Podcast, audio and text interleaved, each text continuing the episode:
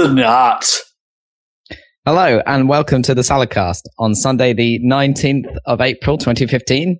I'm your host, Dan Train. Joining me today, Robert Kemp Bed ain't gonna shit itself. and Zachary Burgess. whatever that means. Rob's been having bed sitting action. I thought it was time to to, to vary that theme. What ve- very what theme? The The theme shit- of what? The shit the bed theme. How is that a theme? Or bed shitting. Things I might say. I needed a new variant. Things you might say, but last time we had the absolutely no noises at all. that was the theme of that. It was your gradual decline into not actually making a single sound at the start of the podcast. I don't mean the theme of my uh, starting vocals. I mean just the theme of that phrase. that you've never used before ever. That's not true. Well, Rob uses that phrase. Probably, probably not Why? intentionally, like with a purpose. You probably just said it because it's something that you say. But isn't that something I then say? Therefore, yes, What? but you haven't thought about it. You haven't deliberately said that in order to make it a thing and therefore a theme. It was already a thing. It's yeah, not it's kind, yeah, it's like I didn't invent it. It's quite I- weird. I- well, actually, bed shitting action might be my take on Yeah. it. was that Zach or you? I can't remember. Is that what you're going to say now if something surprises you? Oh, bed shitting action. I think I, I think I do use that from time to time. Ew.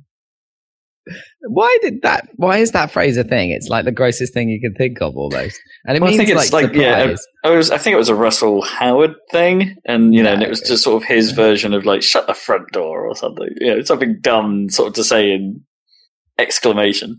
right. Did he come up with it then? Where I don't know. That was where I first heard it. What Anyway, was the etymology of? Oh, sorry. Man on what's it- internet looks up shit the bed. this is gonna go so well. Shit the bed. That's never a good idea. Oh uh, dear. You might have to start at Urban Dictionary and work from there. You might. You might be safe. It's not etymology if it's a phrase. That's just for words, right? Yeah, I guess Urban It's Dictionary just probably. origin of a phrase. Yeah.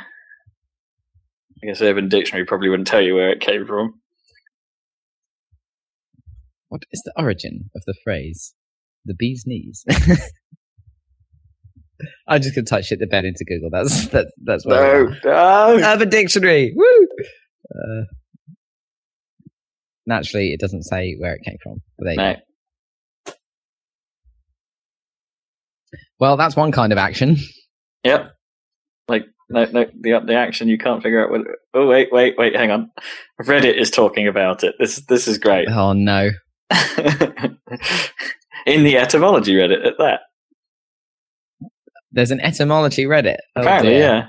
R I'm gonna be slash etymology. Oh dear, I'm gonna be joining that one. oh god.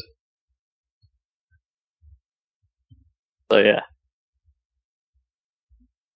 How is everyone? This is another kind of action, podcasting kind of action. Extreme podcast action, guys? Is it feeling extreme today? And what would make it extreme? If you were like, um, because there's an extreme ironing, isn't there, where you like iron on mountains and stuff and do ironing like attached to the side of aeroplanes and things. But what would be extreme podcasting? A similar scenario? Yeah, you'd have to be like hanging off a tightrope, uh, like with a with a microphone strapped to your head or something, or even better, without a microphone strapped to your head, and you're just holding a microphone in front of your face and a loudspeaker in the other hand. What? So you can hear?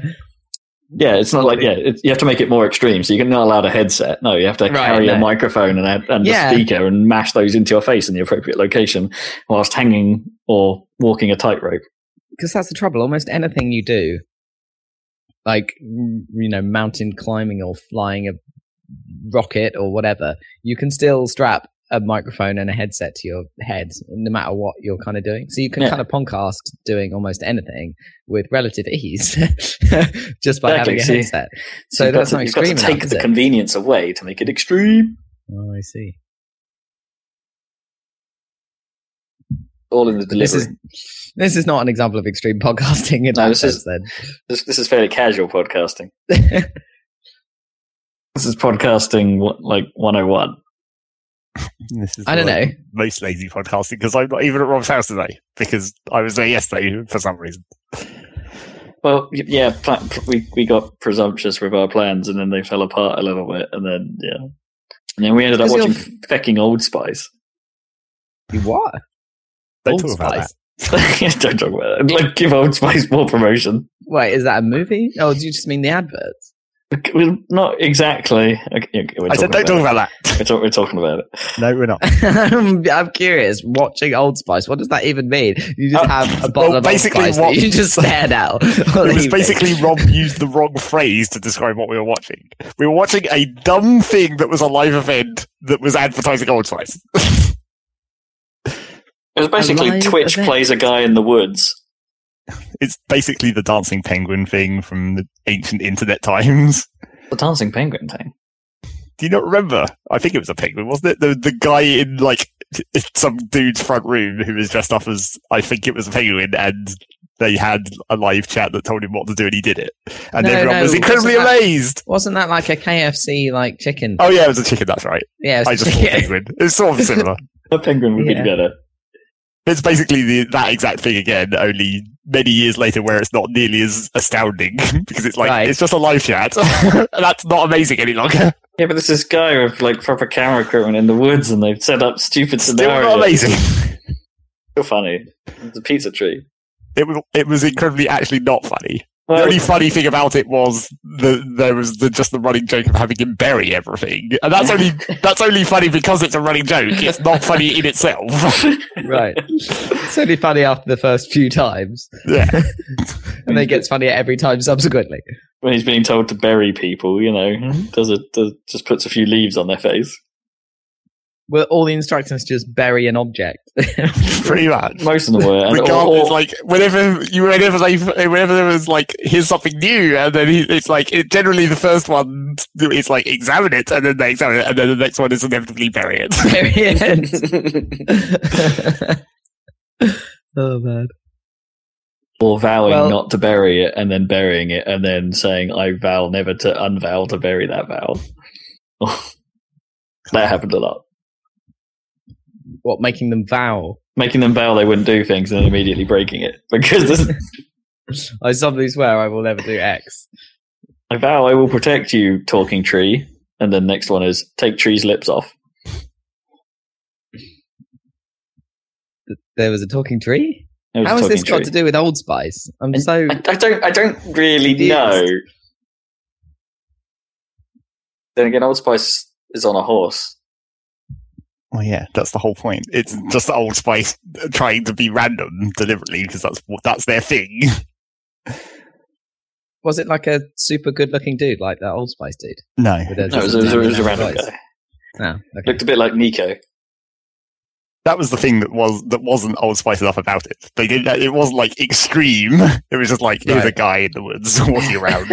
and but it wasn't really enough of a like a game to it. I don't think, but I'm not entirely sure how they would have managed that. But well, you can't manage it because that's that the very the little bit of of game that they tried too. to do yeah, was just like immediately screwed up every time by like- things. and it started to become somewhat obvious towards the end that they were having to like steer things in the direction of progress. yes, naturally, democracy. Yeah, and also so it's hard to know whether or not like some of the, the Anarchy. instructions that were coming through were actually from Old Spice production or something. Or Well, it's not like they were. They were. It had to have all been picked by hand. It wasn't like Twitch where it's like it's randomly going to choose whatever one they when they hit the button. yeah, yeah, someone would have had to have said yes to it. so that was dumb. It was pretty dumb. Not to get too on topic, but speaking of dumb live event shit, do you see that Deus Ex thing? Like before No. they announced, so they've announced in the new Deus Ex game finally. Well, it leaked But before, before- they announced it. yeah, it. it leaked. it leaked, but um, it didn't actually leak. It leaked before they meant to announce it, but it didn't leak before they did this stupid live event thing where they had some guy like in a prison cell or something with a Twitch stream of it or something. Right? Do you guys see any of this thing? No. Well, they were bas- that's basically the same as something that they did for uh, I think it might have been Black Ops One or maybe Black Ops Two. They basically Right. did the same thing, except it wasn't over Twitch; it was for press. So they basically had like a prison that had like a view, like one way glass or whatever, and all the Right. press were sitting there looking into this prison cell. It's like, Seeing what the this fuck guy. is this? This mysterious actor guy. But that was for That's- Black yeah. Ops. So uh, yeah, it's a similar idea, but slightly less ridiculous, maybe. Oh wait, Yeah. so wait, for, if it was from Black Ops, did they do the whole like this guy's in a chair being Yeah, they interrogated? set, it, set up the room to look like that. I don't think there was an actual guy. I think it was just like the empty room set up to look like that room, and then occasionally like a woman would come in and rearrange things or something. From what I heard, Right? Pretty much. What? It's kind of- yeah, exactly. Why do they do these things? I don't know. Because it is Let's funny see. to hear about them, and it does make news when they're crazy. That's why they do them because they're stupid. Even if everyone knows it's stupid, and they turn around and say this was really dumb, the fact that they're saying this was really dumb is publicity, I guess and it, the headline kind of works. So, so an example headline from Polygon is "What the hell is Square Enix doing on Twitch?" well, exactly. That gets people interested because it's like, Yeah. yeah, what, what the hell are Square doing on Twitch? Sometimes the man paces around the room. Sometimes he sleeps. Right now, he's meditating. sometimes he does perfectly ordinary things that people do. yeah, I mean, so dumb. I stand by In- in my, I stand by their statement. Like, what are they doing on Twitch? Get off Twitch, Square. There's Yeah, no yeah. place for you. I mean, in comparison, the kind of random guy in the woods promoting Old Spice by burying things seems like genius in comparison. When they even came across Old Spice, people basically just ignored it and did everything else. Well, that's got to be that's got to have been chosen by them things because you can't hurt the brand. You can't bury the Old Spice. I guess. No, that's a shame. but it would be a, a treasure for future generations. And then it would be really Old Spice. It'd be like vintage Spice. They should do that. They should totally have like a, a vintage Spice for the older gentleman. Not that Old I Spice mean- isn't already kind of for the older gentleman, but you know. It, yeah, it was meant to be, wasn't it? Until they had this new appetizer campaign to make it appeal to young people somehow. I don't know. Power. Doesn't appeal to me. What even is it? Smell. That they put in it's a range of smells. oh, no, to I was- other products. Well, no, like Old Spice is a smell. It's a bit like you know Chanel Number Five or whatever, and that, that's the smell. But that you can then put that smell in all kinds of toiletries. Right, but they don't do that with like. Yeah, I know Chanel Number Five is for women, but the equivalent they don't Well, they do. they do with other things, like you know, if you like, I don't know, Hugo Boss is the example that comes to mind because I used to have a shower gel that was the smell of Boss Really? or something. Okay. Yeah. So you'd use that, and it had a sort of similar smell to the actual cologne stuff. Well, I don't know. I never actually had the cologne. What are you talking about? Me have a cologne? Come on. No, I'm not Like- saying you would. the thing about cologne is like if you get given it as a present, like for Christmas or something, for some reason, Mm. then of course it lasts forever. So, Yeah. Um, so then you just have cologne. you go from someone who doesn't have cologne to someone who does and never wears it. It's not like yeah, it's, it's not like I would mind. It's it's, it's a reasonably No. good gift, I think. But actually, it's it's not Yeah. something that I, I would go out of my way to actually buy. Which is why uh, No, Gnome is exactly the same. But Gnome has like basically liters of the stuff. Yep. Well, if you use it every day, you're going to go through it, aren't you? yeah.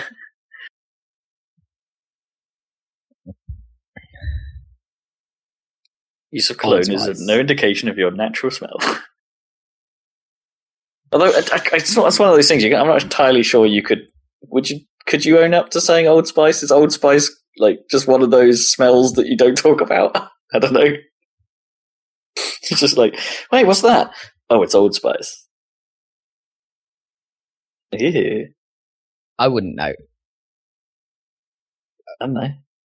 I wouldn't know Old Spice over any other over over New No, Spice. they all kind of smell the same to me. Uh, like, well, when you when, it's just it's one of those things from afar. All colognes smell like oh, that's a cologne, rather than oh, that's this particular one. It's only when you get like I don't know up in someone's grill that you can probably tell the difference. you need to get up in your grill to tell if it's Old Spice. Yeah, let me Yeah. smell your teeth. Yeah, it's horrible.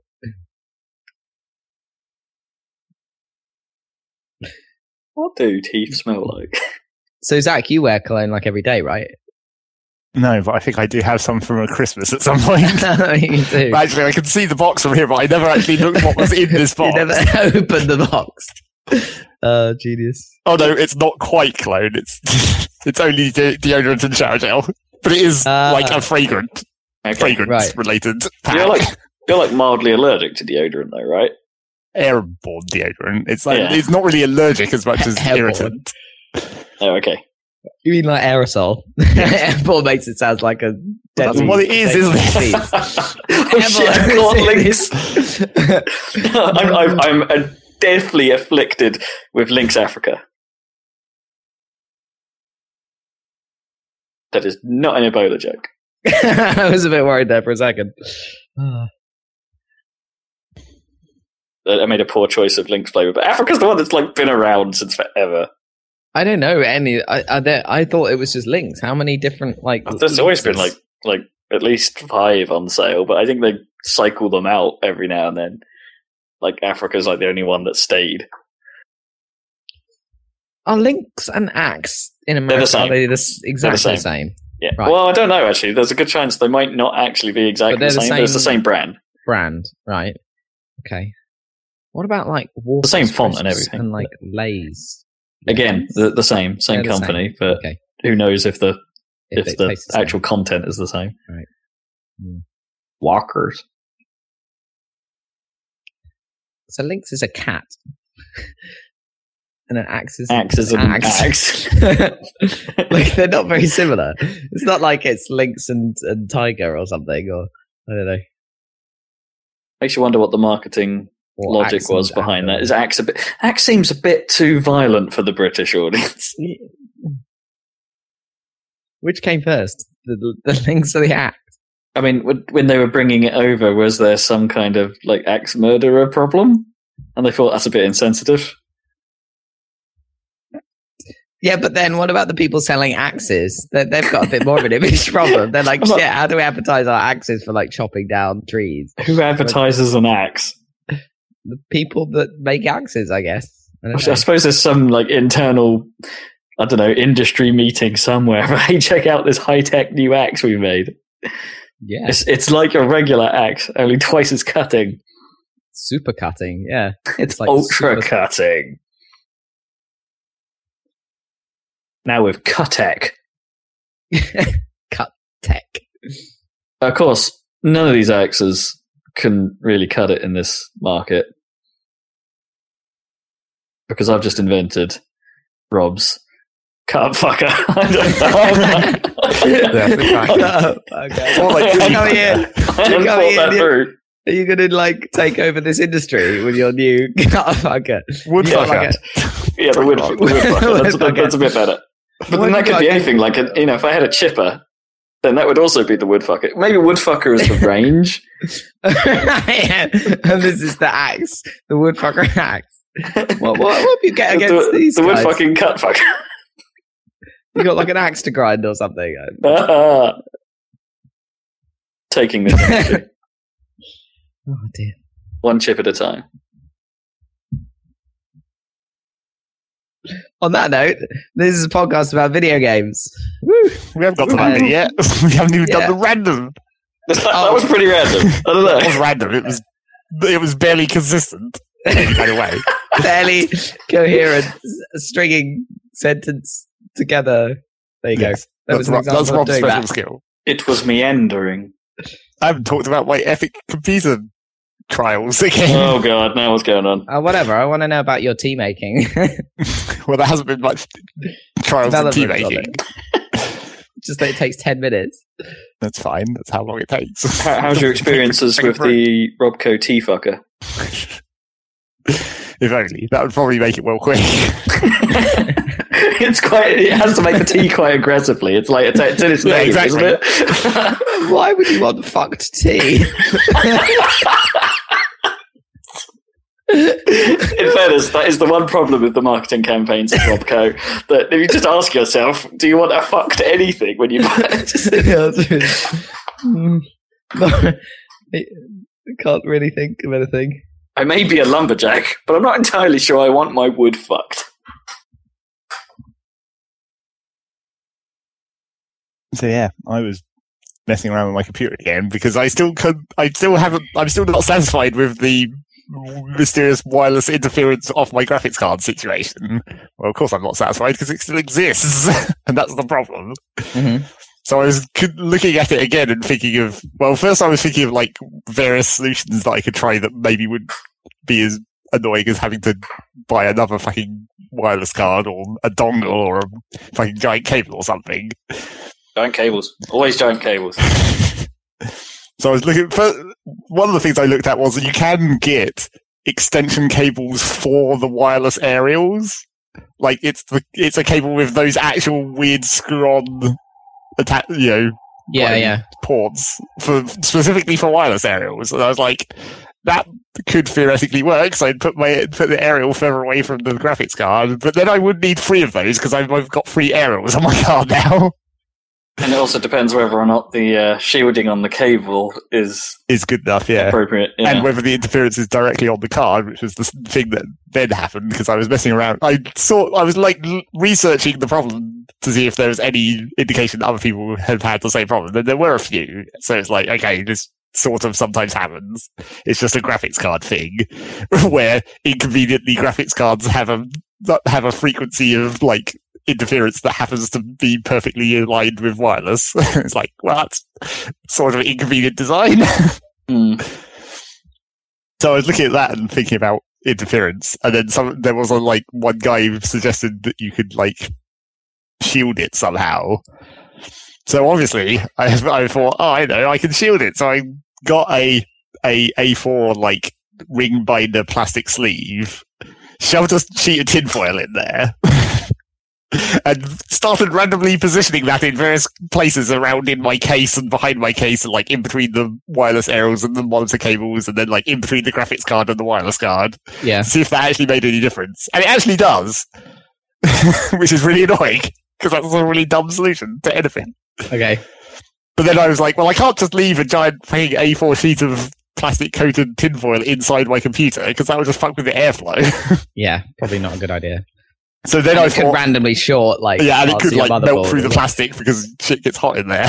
Oh yeah, short shorting is the worst thing I'd be worried about. Yeah. well, yeah, that's what I said, melt through the plastic. That's not shorting. That's just melting. It melts through the plastic to the metal that's protected from being shorted by the plastic. Well, it doesn't necessarily have to fall onto the spot, but anyway, yeah. So yeah, I was for messing around with that for eight, for a while, and then I thought maybe I could construct an incredibly precise version of this by like cutting out out of card like a small, uh, making a like a box that fits around my wireless card, then coating that in tinfoil, and then coating that in cling film. so I did that, but that doesn't work because it turns out like the the like not perfect flatness of the aluminium is what actually causes it to prevent the interference. Uh, So you actually have to crinkle it up a bit to actually get it to actually have any any effect. So Okay. my precise creation of that tiny metal metal coated box wasn't quite like sufficient to work. And at that point, I was like, "This is done. I'll, I'm going to stop this." Oh, actually, what made me realize it was done is that I also discovered that the actual position I was sitting in my chair was affecting how much interference there was. oh, great. And I was like, "Well, this is really done now." Yeah. Now I can't even test it because when I lean forward to move the tinfoil around inside my case, I'm causing interference. Is it actually that you're just the sole cause, and that when the GPU is doing stuff on screen, obviously it's quite exciting, and so you enter some kind Leaning of leaning forward or something. no, it, Yeah. it's it's not as it's not a dramatic effect with me compared to the actual graphics So card. you're like going, "Oh shit!" And then suddenly all the Wi-Fi drop. It's really annoying because I'm not even. I don't even sit in line to where the line of sight between the router and the ca- and the graphic and the wireless card even is. It's like I'm at practically at 90 degrees to where the signal should be going. I must just be reflecting the interference back at it or something. Yeah, so, or, or just you know, I guess the signal could be bouncing off anything anywhere, so you know you just happen to be blocking it in a certain way. So it's all done. I think I might buy the buy some of those uh, wireless cable extensions because they're cheap. They're like a quid for three meters or something, and you just get three of them. I still think I still think at this point you're probably better off with some other solution if if it's unavoidable that your graphics card is going to be kicking out this interference. There's not really any other solutions that don't involve wireless at some point, apart from like physically installing something into the house, which is not really possible. Well, I have a like a somewhat separate Wi-Fi device that you cable to. So you've still got Wi-Fi, but it's Well, that's the whole point of the wireless extension, like air cables, isn't it? Just but yeah, sure. But but but you use Ethernet rather than use something that it can ha- can suffer the interference in close proximity. well, that's assuming that the Ethernet cables would be better shielded than the wireless ones. Sure, but it's I yeah I, I don't know. That, this this sounds more plausible than some other Wi-Fi based option. The cables are cheap. That's the important thing. well, true. Don't have to buy an entire. And because I was also looking at like the Ethernet over power line stuff, but then that might not work at all because it might be on two different ring circuits between the upstairs and downstairs uh, power power sockets, and it also like the quality of that is dependent on the quality of the wiring. And I can guarantee you that the quality of wiring in this house is really, really bad. Right. so yeah, never mind. No dice. So what's the conclusion then? I'll What's buy next those step? cables and then see what happens. You could, Just could the you extension could you use your crappy router and link that somehow and make it act as a, either a repeater or a um you know just a Wi-Fi receiver. Yeah, that's what I was Ethernet thinking. To that because you might you, you probably have a router you could either mod or I don't think I do. flash. I don't think I have any spare routers now. No, did your last crap one go somewhere? Well, I gave you back the BT Home Hub, which we were using, which we were using before. As it turns out it's a massive upgrade over, over Over the your one you get from one. yeah over the one you get from PlusNet. And then before that, I guess I was using another BT Home Hub. I don't remember what happened to that one. The old Home Hub. That might have been yours as well, wasn't it? Oh, what the Home Hub two? Yeah. Yeah, I did have one of those. That probably was mine. Yeah, that probably was yours as well. And then before that, obviously, it was a very long time ago where we had that ancient Belkin, but that one actually died. Actually, I say that was mine. That technically wasn't mine either. but that's like a double trade.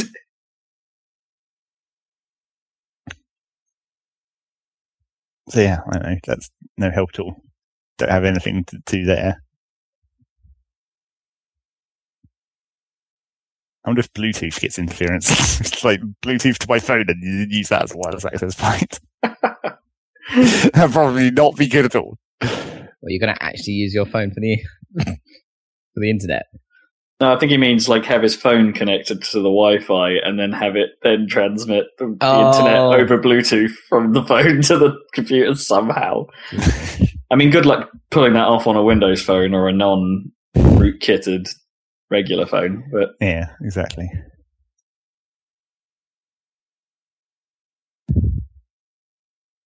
no rootkit for you. My phone is messed up. Apparently, what's going Yeah. on? It's the second time it's done this. In that it just stops sending and receiving messages and emails. Surely this is something that like Nokia worked out in like 1992 or something. Well, like, yeah, it's got to be message. it's got to be related to the Lumia Cyan firmware, which I haven't had for very long. Okay. Um, and yeah, it just it's it's it's it's annoying because it silently stops. It's like Hmm. there's no indication that it's gone wrong, other than hey, Dan didn't reply to those messages because they didn't send. yeah. and that's I got all three in one big burst today when you when you whatever you did. to Yeah, I mean- your phone or something. I mean, last time, yeah, I reset it. But and last last time it happened, like I could send messages, but I wouldn't be, and and I could receive them, but I wouldn't be notified that I had received them. So the only way of me telling that I had a message would be to go into the messages app and see, oh, hang on, there's something there, and it's marked as unread. Right, and actually look. Yeah, it's quite irritating. So after all that discussion I made of like Windows phones being, hey, they're actually pretty good as phones. You know, they like uh, modern phones have sort of become, I, I think, slightly crap at being phones. Mhm. And like Windows Phone is actually quite good at being a phone, and it's uh, that's probably no longer true. Apparently, with this firmware or whatever it is. Uh, it's quite it's quite annoying. So I only have to last another eight months, then I could trade. Then again, three constantly ring me to say, "Hey, do you want do you want another phone?" And it's like, "All right, how's this going to work? I'm still on contract for quite a while. What do they mean then? I don't know. There's probably one of those. Um, I think some networks have started doing these, like, oh, you can upgrade now, but your remaining months will be part of your new contract or something. So you'll enter in like a sort of a 24 month, like a 30 month or something. It'd be a shame not. I mean, surely there must be a way of fixing it. Just try turning it off and on again. yeah, I admit I, I haven't researched it yet. But okay. Just a top tip: turn your Windows phone off, and then turn it back on again. that That happens to me automatically because I never remember to plug the damn thing in and then the battery runs out. How handy! My phone stays on for like months. I should probably just turn it off at night. There's no point in me having it on really when I'm trying to Mm. sleep. I used to use my phone for um my alarm clock and stuff, and Mm. and I use that sleep cycle app to like track my sleep patterns and stuff. So it was always on. But now I've got the old phone and the new phone, so I can kind of use the old phone just as an alarm clock. That's So- true. I could, I could read, I could, you know, sell it or whatever, but I can't really be bothered. What I use my iPad for when I'm like when I'm not staying at home. Like if I'm in a hotel or something, what I'll do is I'll set my iPad up with a charger attached to it and put it over the other side of the room and use um. I think it's Rise is the alarm, the, the sort of fairly neat looking alarm clock. But of course, it leaves that leaves the screen on, and you can make it nice and dim, so you've got like a nightlight with a clock on it. Oh, okay. So you can actually, I don't know, the thing about hotels, right, is they're always like totally pitch black. I mean, like totally pitch black. So if you Yeah. need to get up in the night, it's like, what that, you just, They do that on purpose it's for quite, people it's who quite uh, hard. for people who have uh, jet lag.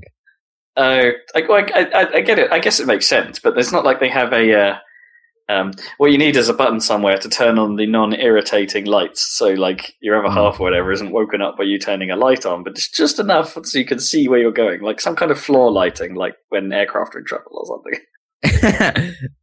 yeah, little emergency lights down the down the aisle.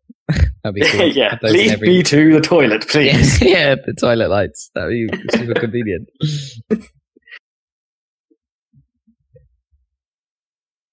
So Okay, okay, Robco just imagine- hotels. I can just imagine the, the uh, Premier Inn ads now of Lenny Henry going, now with new bog lights. Find your way to the bog. Good night's sleep guaranteed. or your bladder back. Why are they taking my bladder? oh. I had a bad night. Give it back. That's, that's, that's how they uh, how they solve the problem of needing to go pee at night. They just take away your bladder and then you just leak. Ew. So we've gone. We opened this podcast with bed shitting, and now we've gone to like Bed wetting. bed, bed wetting, involuntary bed wetting. Well, I know it is all involuntary, but this is especially involuntary because they've removed your bladder. Solves the problem. I mean, no, it doesn't. I mean, they launder the everything, at all. All right. Okay. so they'd have to launder after you left anyway. So you know, why not make it slightly pissy? I can't wait for the Robco hotels. Sleep fuckers.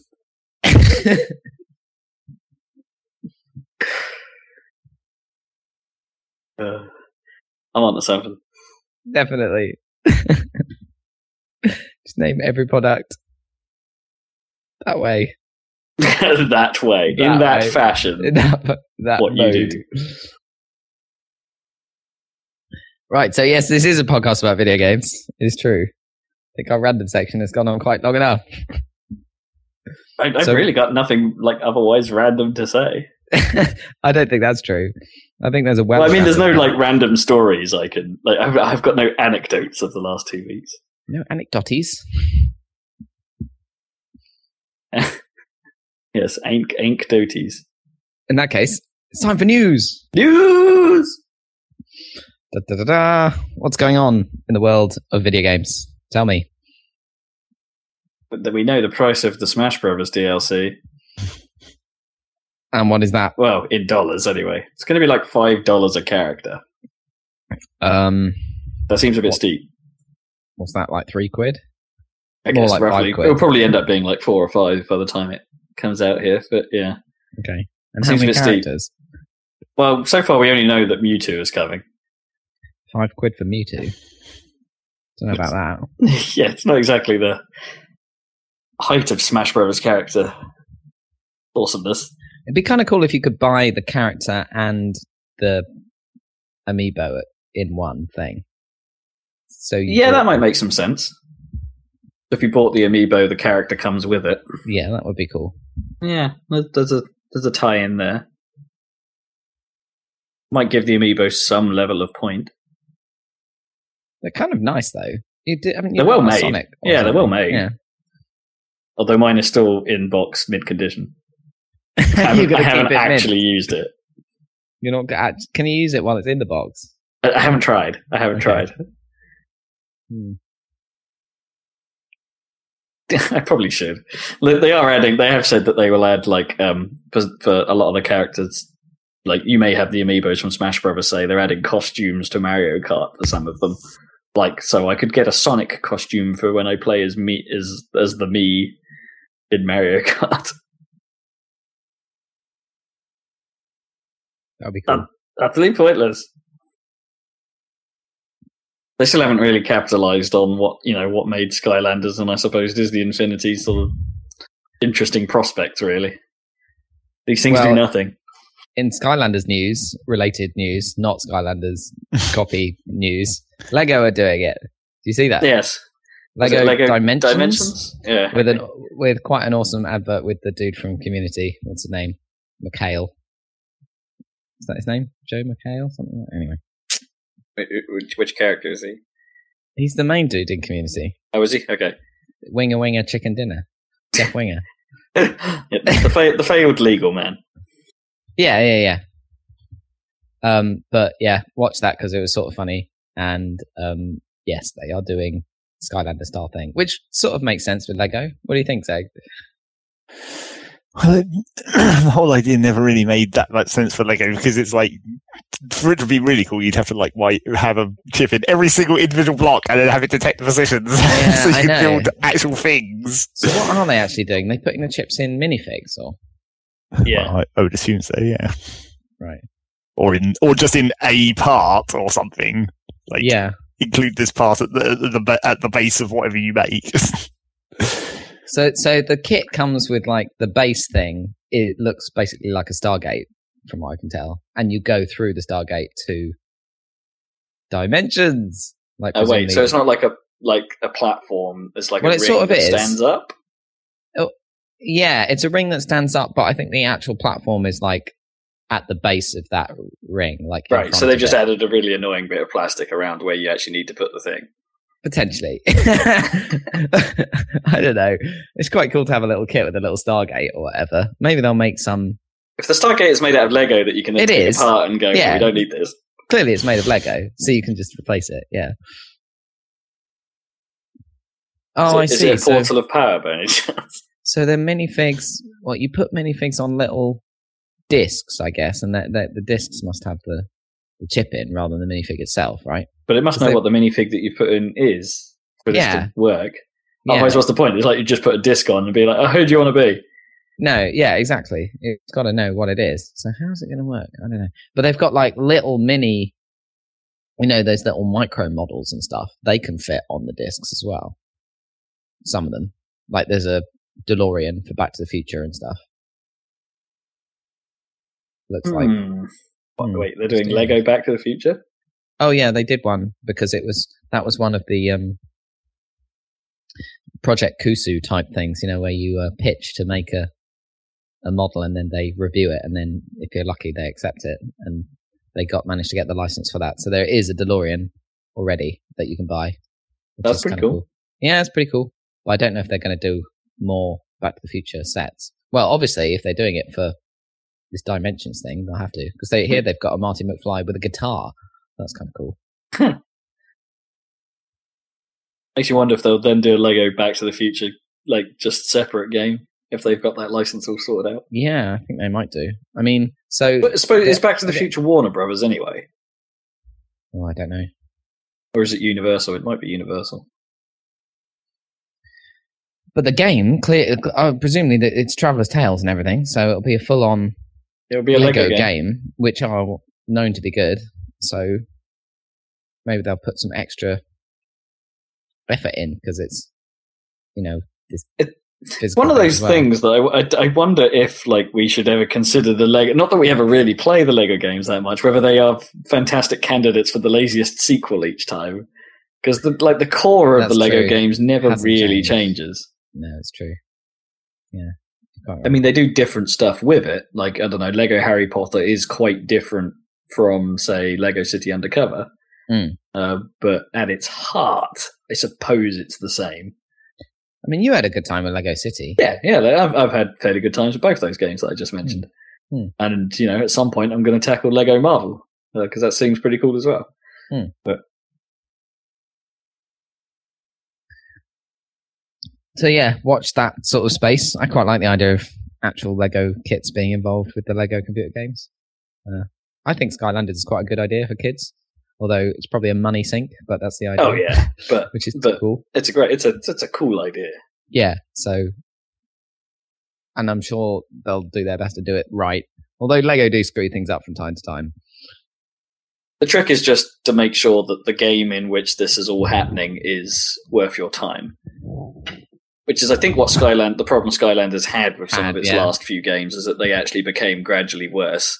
Yeah, I can't Um, imagine Disney Infinity is that fun to play necessarily. Well, no, I'm not sure. It doesn't seem like there's that much to it. And everyone has basically said that the, the the draw of Disney Infinity is actually the sort of creator mode anyway, where Right. and anything that you have when you use something basically and you go through its story and stuff, you unlock stuff to use in the play box or whatever it's called, and you can then basically dick around in there and create all kinds of crazy stuff.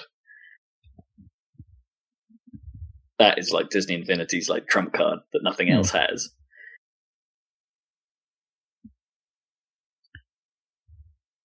So yeah, Lego news. I mean, in theory, you could set up a speeder bike race where you've got Buzz Lightyear facing off against bloody Mickey Mouse. What we start because of the Star Wars license. Yeah, Oh Christ, yeah. I don't know. And they've got Marvel as well, so you could have Spider-Man on a speeder bike versus Buzz Lightyear. Versus, I think they, that's what they, Mickey they Mouse. did add that to right. Like Infinity 2.0. Had No, not Marvel in it. Spider-Man, but No, Like- not Spider-Man, because that's Spider-Man. Sony. Sony has that forever. yeah, Yeah, but they, unfortunately. they said Although they've now, back, as we talked about before, they now have that deal where supposedly they will try and work together a bit more. so Spider-Man may return in less crappy films. No promises. Am I on my own?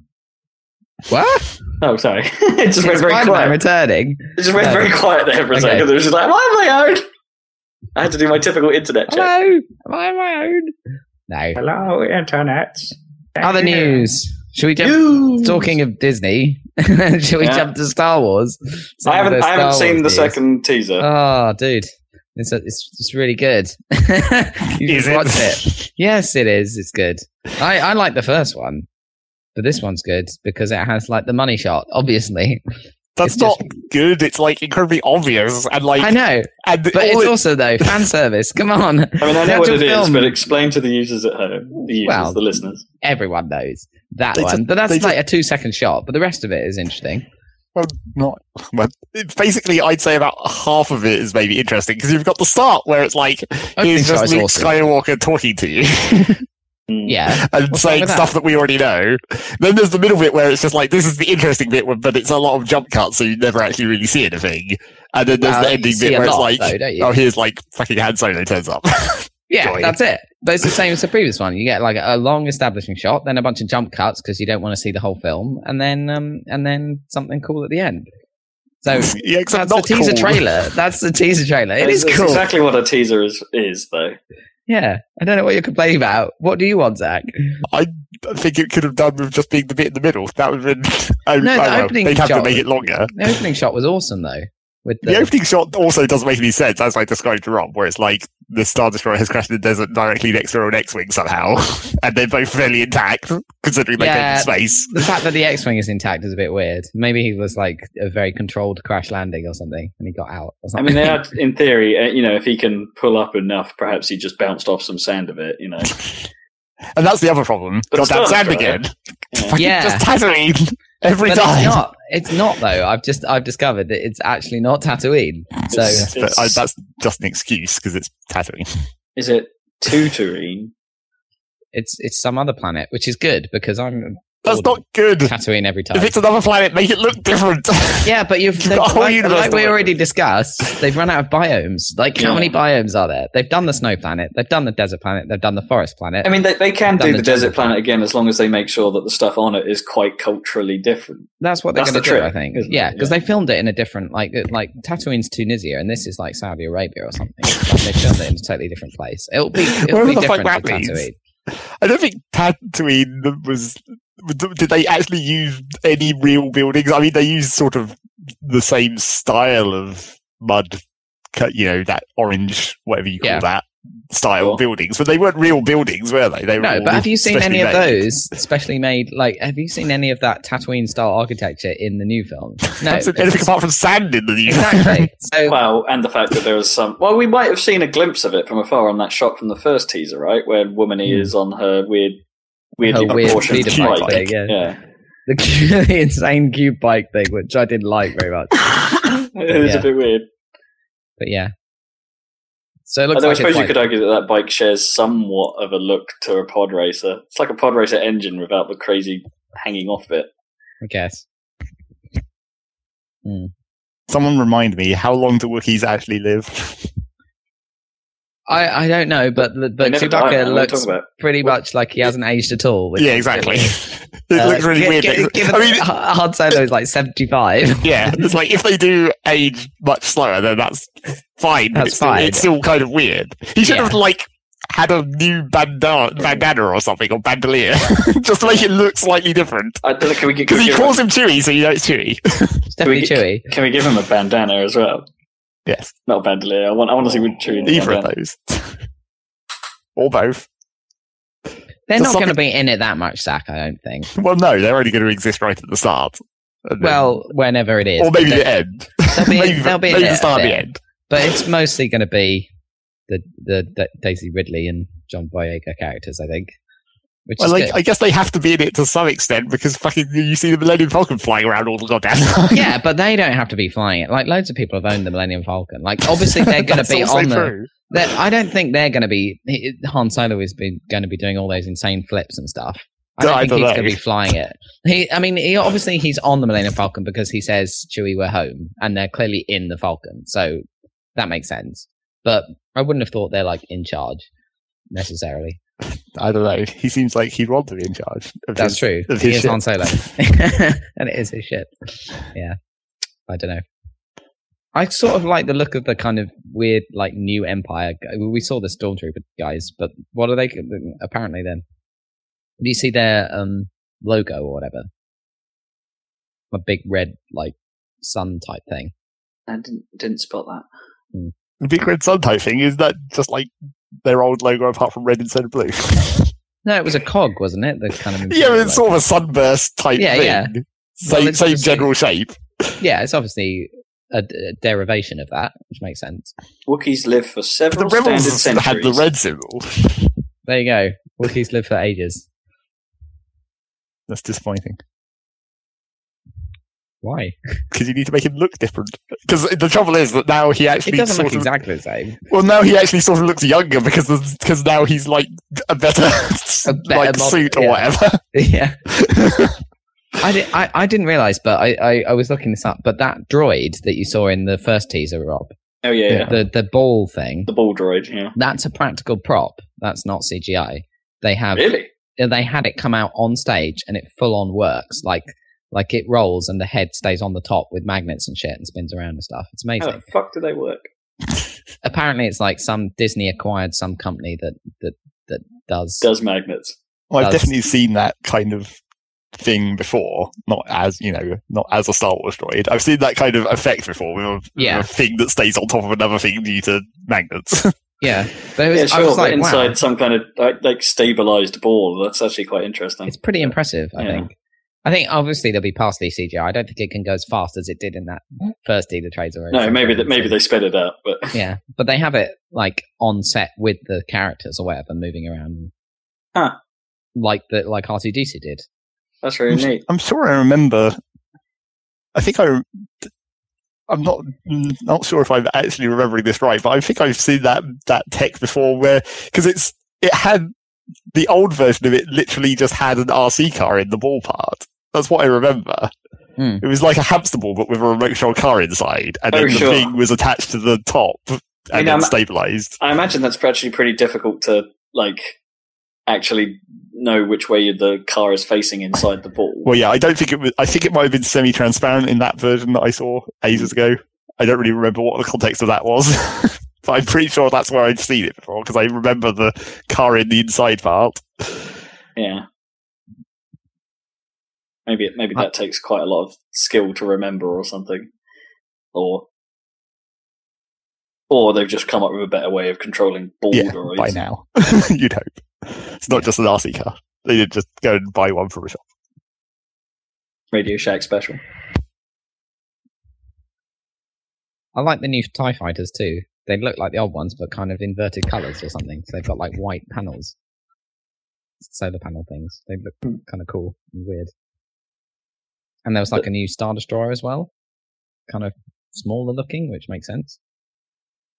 And a new shuttle that doesn't really look like the old Imperial shuttle. Looks has really long wings and stuff. I don't know. That's kind of cool. It better be good. It's gonna be good, man. It better be. They've screwed this up before. J.J. Abrams has been waiting to make this film for like 10 years, you know, his whole life pretty much. Mm. He was always a massive Star Wars fan. And uh, And you could argue the last time that that sort of, I don't know, I've always dreamt of doing this happened, we got Avatar. Um, yeah, was a bit different though, isn't it? Because that's like an original. I don't know what the equivalent was. Because he did the Star Trek thing, right, J.J. Abrams? Yeah. And that went quite well. But uh, he always Yeah, the first one, yeah. Second Yeah. one's not so good. No, I mean the first one. Yeah. But um, uh, but I, he was never as big a fan of Star Trek as he was for Star Wars. So, Hmm. so this is the one he really wanted to do. Do reckon as Abra- Abrams hasn't done any of the Marvel ones yet, has he? No. Uh, Gi- I given how fast they're going through directors, maybe he's next on their list. I don't know. yeah, maybe. once they once he's you know crapped out these three Star Wars films. crap them out. I don't know if he's directing all of them. Is he? Is he No, I directing think the he's only doing one. Oh really? Yeah. I thought because I thought they were sort three, of I think. planning to do like at least filming for a lot of it all like simultaneously. Oh, is that right? I guess that, that creates a problem for leakage, but that's that's how people normally approach trilogies now. That they That's true. Yeah, I think Well, for they're Star Wars, at least like they could go to different planets, and then, then that's the that's the way they can write into the story of not having to be in the same location all the time. I thought their plan for Star Wars was that like they they would take their time doing the full trilogy, but they'd have in between movies for like the Boba Fett movie or something, or the, the, the oh okay. yeah. I think that's their plan, Disney's plan for Star Wars. So there's going to be like non-core Star Wars movies. Make it last oh. way too long. Make it take too much time between the films. Well, that's how the original trilogy worked, right? That's that, that was like five years or something. Five, six I, years? I guess, yeah. I don't know. Maybe we're spoilt by modern trilogies, like planning to all come out within a year of each other, and it Yeah. actually working out okay because it's just enough time that you don't forget about it. Right, fair enough. Admittedly, I didn't see the last Hobbit film, which I'm actually kind of annoyed about. But The Batman films took quite a while between Batman Begins and sure. But when they did Begins, they hadn't planned for this. no, Begins was supposed to be sort of like a, it's, well, they, they they literally tested the water to say, can we pull this off? And it's like, turns out they can. indeed. And then they planned for it. So, Star, Star Wars, video game news, uh, Battlefront. Um, there's been various screenshots and a, like a trailer now. Yeah, Uh, Uh, the, the, the trailer is supposedly in-game rendering. Yeah, yada, so there's yada, all yada, of this- but not gameplay yet. We still haven't actually seen gameplay. It, which is annoying because it's like, the, I mean, that in-game, quote unquote, in-game like engine rendered cutscene and stuff, and the screenshots, they look amazing, but that doesn't mean anything. really. No, I mean, you know, we've been we've all been fooled by in-engine trailers before the thing has actually come out, you know, Hmm. and then they suddenly turn around and go, ah, yeah, we couldn't actually make it quite as good, which I'm actually I, I'm actually okay with. I think that's you know that's Yeah, I mean, it's one thing to say, "Hey, the game is going to look like this," and then it doesn't, which you know you could argue is a sort of a bad practice, but Hmm. and it, it you know it's it's a, it is misleading, but at the same time, I can understand why it happens Hmm. Because it's like, yeah, we we want it to look like this. This is as good as it's running on our incredible test rigs. yeah, sure. Um, we'll, we'll it looks- optimize it for the consoles at some point, and obviously things have to give as you do that, and it's totally. But it looks really good. Like, have you seen any of that footage? I have not, no. But you know, if it looks anything near like you know, presumably it's running on uh, what do you call it, frostbite and all that stuff. Yeah. So you know, frostbite has already got a bit of a pedigree behind it. That's true. I mean, Yeah, Battlefield looks hella good. That's true. This looks crazy good though. Um, but um, we'll see how that. Tra- I really want to see actual gameplay, just because I don't really understand how it's going to work. Still, like I know how Battlefield works, and I know how like the old Battlefronts worked, but I still can't quite tally it with what I've seen with the gra- like. There, like there's a sequence, for example, a classic thing is like one of the maps is clearly going to be Endor because they're doing a lot of. That's what most of the shots are from Endor, right? With Mm. speeder bikes and stuff, and they have a whole speeder bike chase, you know, rendered in engine and stuff.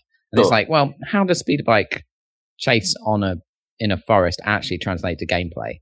Well, no, Um, yeah, Zach and, Zach and I had a bit of a theory about this that it might not actually be like that, that there may be a speeder bike bit, but it might sort of act as a sort of transition or sort of start a round mini game was your type theory. thing. Right. Well, I, think I think it's like because you're right in, in terms of gameplay, the speeder bikes are kind of awkward. Yeah. Um, like, because you can't then have a foot fight going on with the speeder bikes traveling as fast as they do no. um, around you, them. you can't really hit them, can you? No. I mean, you're going so fast, and also Yeah. you're going to just smash into every tree going, unless you have sort of Unless you're Zelda-style horse avoidance, horse tree avoidance tech, which is going to be kind of annoying. Which is why I think it might be a kind of cool, like, start of round little mini game. Just like see, like, like one team perhaps gets an advantage if if more me- more of its team members make it through the trees unscathed or something. Right? Yeah. That's not what they're it's going to be, though. It's going to be like the Jets in Battlefield. They're just going to be really slow. Low, yeah, yeah, you're right. They're almost certainly going to not be like that. Right. Just because it's in it again, because like just because this is in engine doesn't mean that the gameplay is anything like what we've seen. No, exactly. But it's just a an interesting thing to think about. Like this game is coming out soon, ish. Like, how is it going to work? Mm. Uh, it's really mysterious. Like, obviously, there's a Hoth map When- with like AT-ATs and stuff. I mean, they've got I was gonna say when you say the soonish, when is it like? I think it's before it's November, isn't it? So it's Okay, like, so it's not that soon. well, So yeah, we'll, see stuff at E3 basically. yeah, is what I that reckon means. so. Yeah, yeah. Yeah, I, I think it could be good. I mean, it's like I, I, from that video. The other thing that kind of encouraged me is it looks sort of violent, which is kind of good because I always think Mm. that like you know Well, Star Wars always dumbs that down. yeah, with the blasters and stuff, it's never as satisfying as like an actual gun somehow. So if you can make it really kind of kinetic and like big explosions and stuff, and a lot of feedback to your shots and stuff. Yeah, it depends how well they render like the sort of I don't know the burn or the Yeah, just just the force of impact is almost enough, isn't it? It's not like Yeah. there has to be a giant blood splat or something like that. It's, No. it's someone has to physically react, which I think is actually a problem with a lot of like multiplayer shooters in general, and that you don't necessarily get the feel that someone is really caring about getting shot until they die. right. You know, Right. because they because they can't because the player No. has to be in control on the other side, Mm. and it's. Um, so from a feel perspective, that's where single player games always seem a little bit nicer. You know, there's something quite Yeah. satisfying about, you know, leveling plasma shots into a into an elite when it shields down because it sort of gets nudged and you get the yeah, you know. Yeah. Yeah, you get that feedback That's to your shots where it's like getting getting stuck and and uh, Or you know, yeah, the extremely yeah. slow reactions of a guard in Goldeneye. It's still satisfying. God knows, hilarious. I'm gonna very slowly crouch down because you shot me in the balls. Ow! My children maker.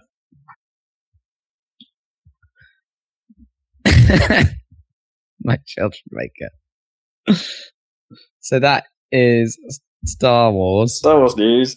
Um, should we go back to Deus Ex? What's going on with Deus Ex? They announced a new Well, Deus Ex. What is it? Humanity Divided is the name of the? Mankind divided. Mankind. Yeah. Oh, I was close. It was Human Revolution was the last one. Oh, yeah, Mankind Divided, which kind of makes sense. It's a continuation of the, Yep, the, The- the, the theme. keep staying with that theme. Yeah, which is cool because they kind of stake that out in the first one. I Which, think, it, it's it's like strong, game. isn't it? It's a strong theme. yeah, I think so. I like that first game, and it sounds like they're going the right path with it. You know, it, you, apparently you can fully ghost it if you want. Like, you, you know, you can go through the whole game without being seen, I think, or something. Or certainly you can do it without killing people. Or you don't have to kill bloody bosses. Although they did put that into the like patched version of of Human Revolution, but this time, Oh right, the, the, the, you know, done. it was, so in the patched version you could sort of ghost it. yeah, they changed the boss fights so that you had like non-lethal options, I think, or Okay. or the, or just different options. They changed- Probably. Yeah. Yeah, they changed the geometry and put new rooms and grates and things into the, all the boss fights. Um, I think, but they were shitty anyway. Because wasn't the problem that they sort of forced you into combat anyway? Yeah, they did. That's- Yeah. Yeah, Which, if you're not spec for, seems like a bad. yeah, it was bad, um, and really annoying. Um, but they're not. They won't that, make that mistake twice. And yeah, I mean, it looks good. Obviously, I mean, the last one looked pretty damn good. But Is it still yellow? Uh, yes. Okay, staying with that. They didn't think to try another color this time, or No, like they slightly shift the hue to like orange or something. No, it's still clearly, uh, clearly rather yellowy. But uh, some of the uh, there, there's a you know there's a trailer which is all CG and stuff. So that looked pretty cool. Did Did he ask for this? It was very violent. He did he did he went for the full stabby stabby in that trailer. You know with the ridiculous arm. The Arm square arm blades? blade things. Yeah. Squams. Squams. Yeah. Any thoughts, Egg? No. You're gonna play this. He's he's obviously got like new augmentations and stuff naturally, so they're gonna power him up even further. Like he's got like a gold nano shield thing thingamajig. Well, that's that's all. You can't. They they have to show that in the trailer, but that's not actually how you want to play that game. So it's No. like that's not actually in, uh, any enthusiasm for us. No, I guess not. You Like, want I- better ingenious stealth mechanisms of some kind, but that was difficult to come up with in the first place. That is in theory the key flaw of like the first game, isn't it? That they because they tried to encourage you, oh, you can play it any way you want, you know, to do the mass market appeal and all that crap. That they actually kind of sort of just half-assed both sides. I don't think they half-assed both sides. I thought both sides were relatively well. I'm not saying it's a good shooter necessarily, but I think if you played it lethal, it would certainly be a lot more fun than frickin' the original Deus Ex being played lethal. yeah, Um, that 'Cause was that- hard. it had proper guns and stuff, and you know, it it handled quite nicely if you were going guns blazing. I thought in a couple of places where I was like, oh fuck it, rah. So I mean, yeah, I, I still actually haven't played that, so oh, it's a good game. I like it. I, I mean, it's not as-. It's not as good like story wise, somehow like the characters aren't. I don't know. Adam Jensen is all right, but he's a bit too hilariously gruff. Like, he, I mean, I know even JC Denton was a bit stupid sometimes with like, his like, what a shame and all of that. and that was so classic. But um, he was a bit more, um, I don't know, believable or something than Adam Jensen, who was just hilariously. I think gruff all the JC was just more of a blank slate, though. Yeah, exactly. That Yeah. it was it, allowed, it was basically the Bioware thing, wasn't it? Yeah. Where you, you could effectively put yourself onto him a bit better. Yeah, he was more of a blank slate than than slate than Adam. I mean, he did have a cool voice, but that's otherwise, yeah. And maybe it was just because of the nature of the, the conversation trees as well. You know, they were varied enough that it kind of felt like this is what you would say, as opposed to this is what my character would say. I don't know. Mm, So I don't know when that's coming out, but um, I'll look for like a release date or something. It'll be a while, Yeah. and then it will get delayed. You know, it'll be Yeah, one of those. so. But yeah, exciting. I liked the previous one, so I'm glad there's a new one. Mm. Excellent. That's Deus Ex. At Uh, least they're doing right by Deus Ex, I suppose, is the other thing. yeah, It's like it's not like it's a total bitch slap to the face for the one everyone likes. Yeah, exactly. So I just read that Phil Harrison is leaving Microsoft. Did you see that? Yeah, that happened last few days, or you know, was announced last few days. Hmm. I've got to be honest. I'm not hundred percent sure on what he's been doing. Right. You know, what or his role or anything like that. I- He's one of those just where I just know the name, but and the face, but I couldn't tell you anything about him. So I'm. Can you report for me? Not really. I mean, I thought you would be the guy, seeing as you're the Microsoft guy. Yeah, I know. I haven't like mm, weirdly not up in my fills. Just in general, I don't. I don't have much of a.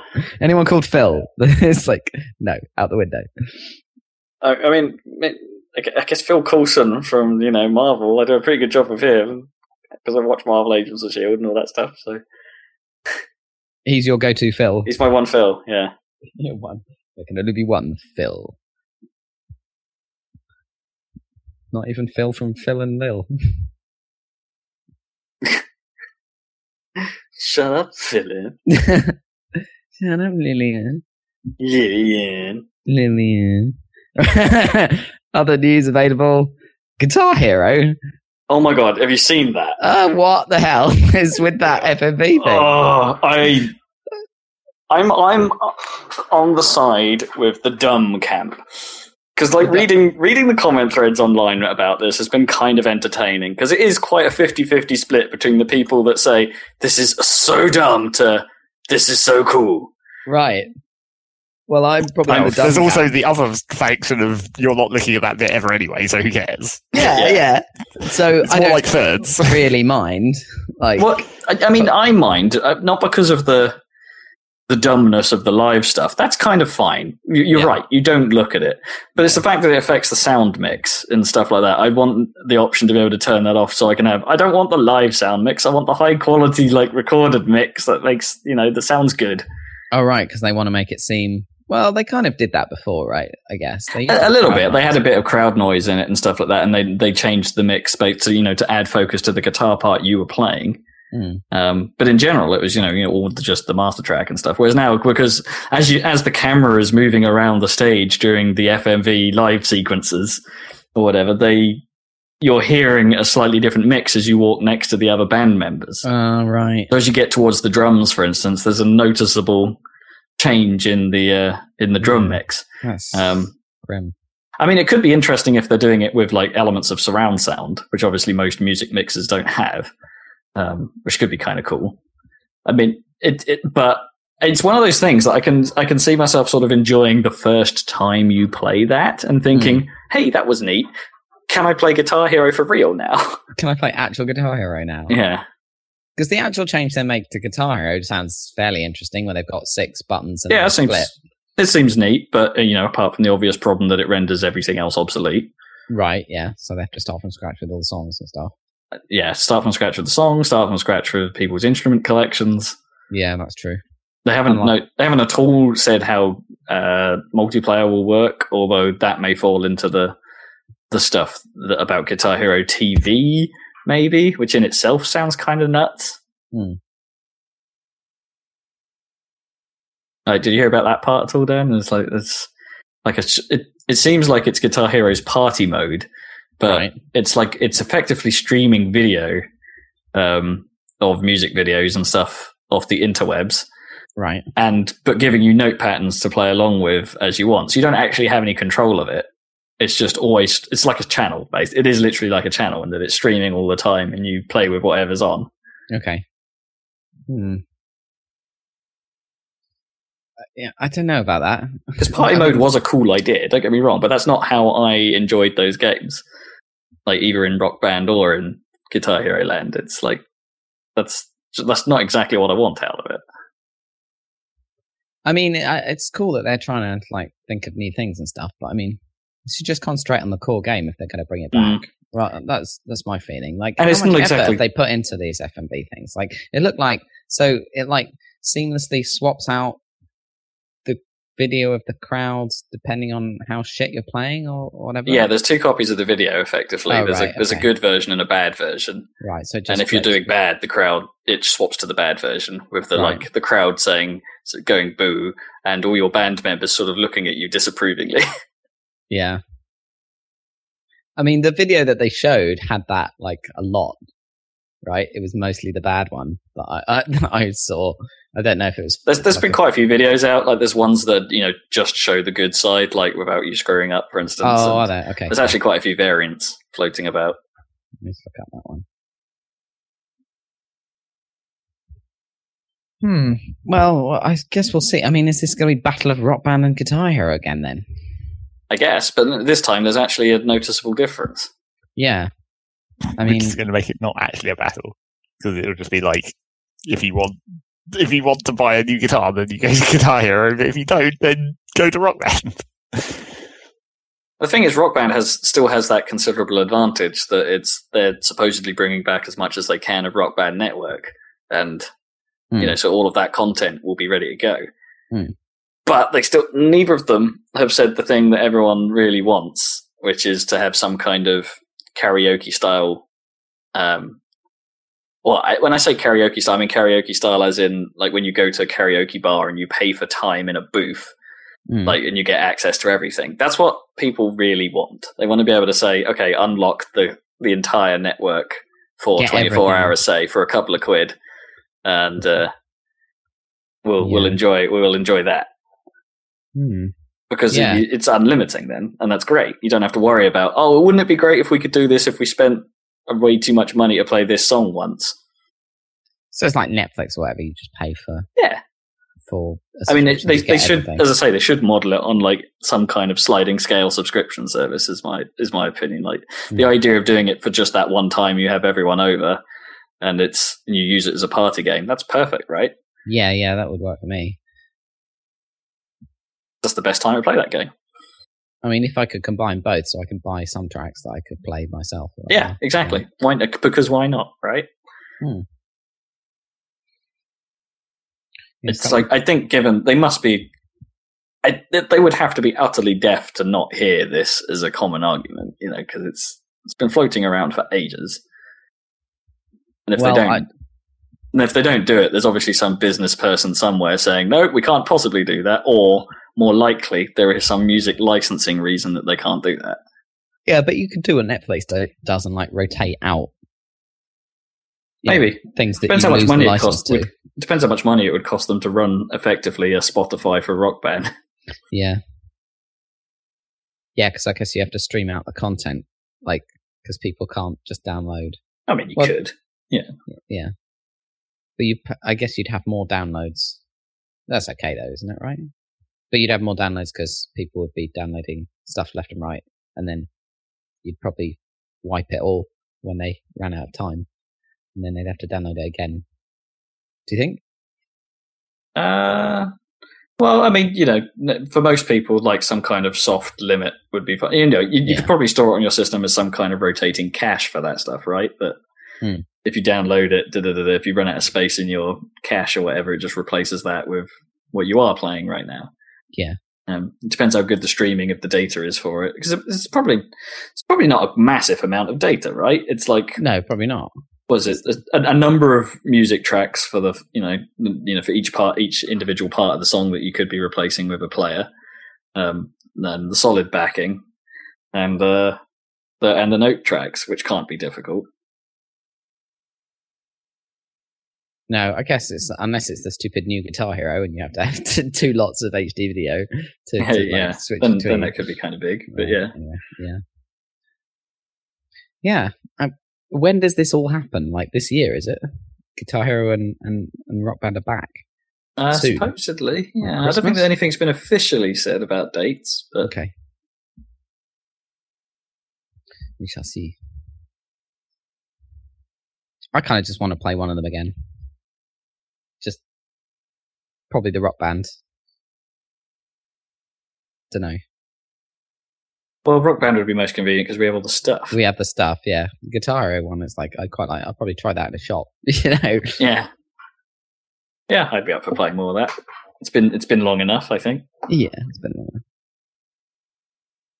been long enough. So yeah, that that, that to play out in a That's brick and mortar news. store near you. Um, Any other news going on? GTA Five came out.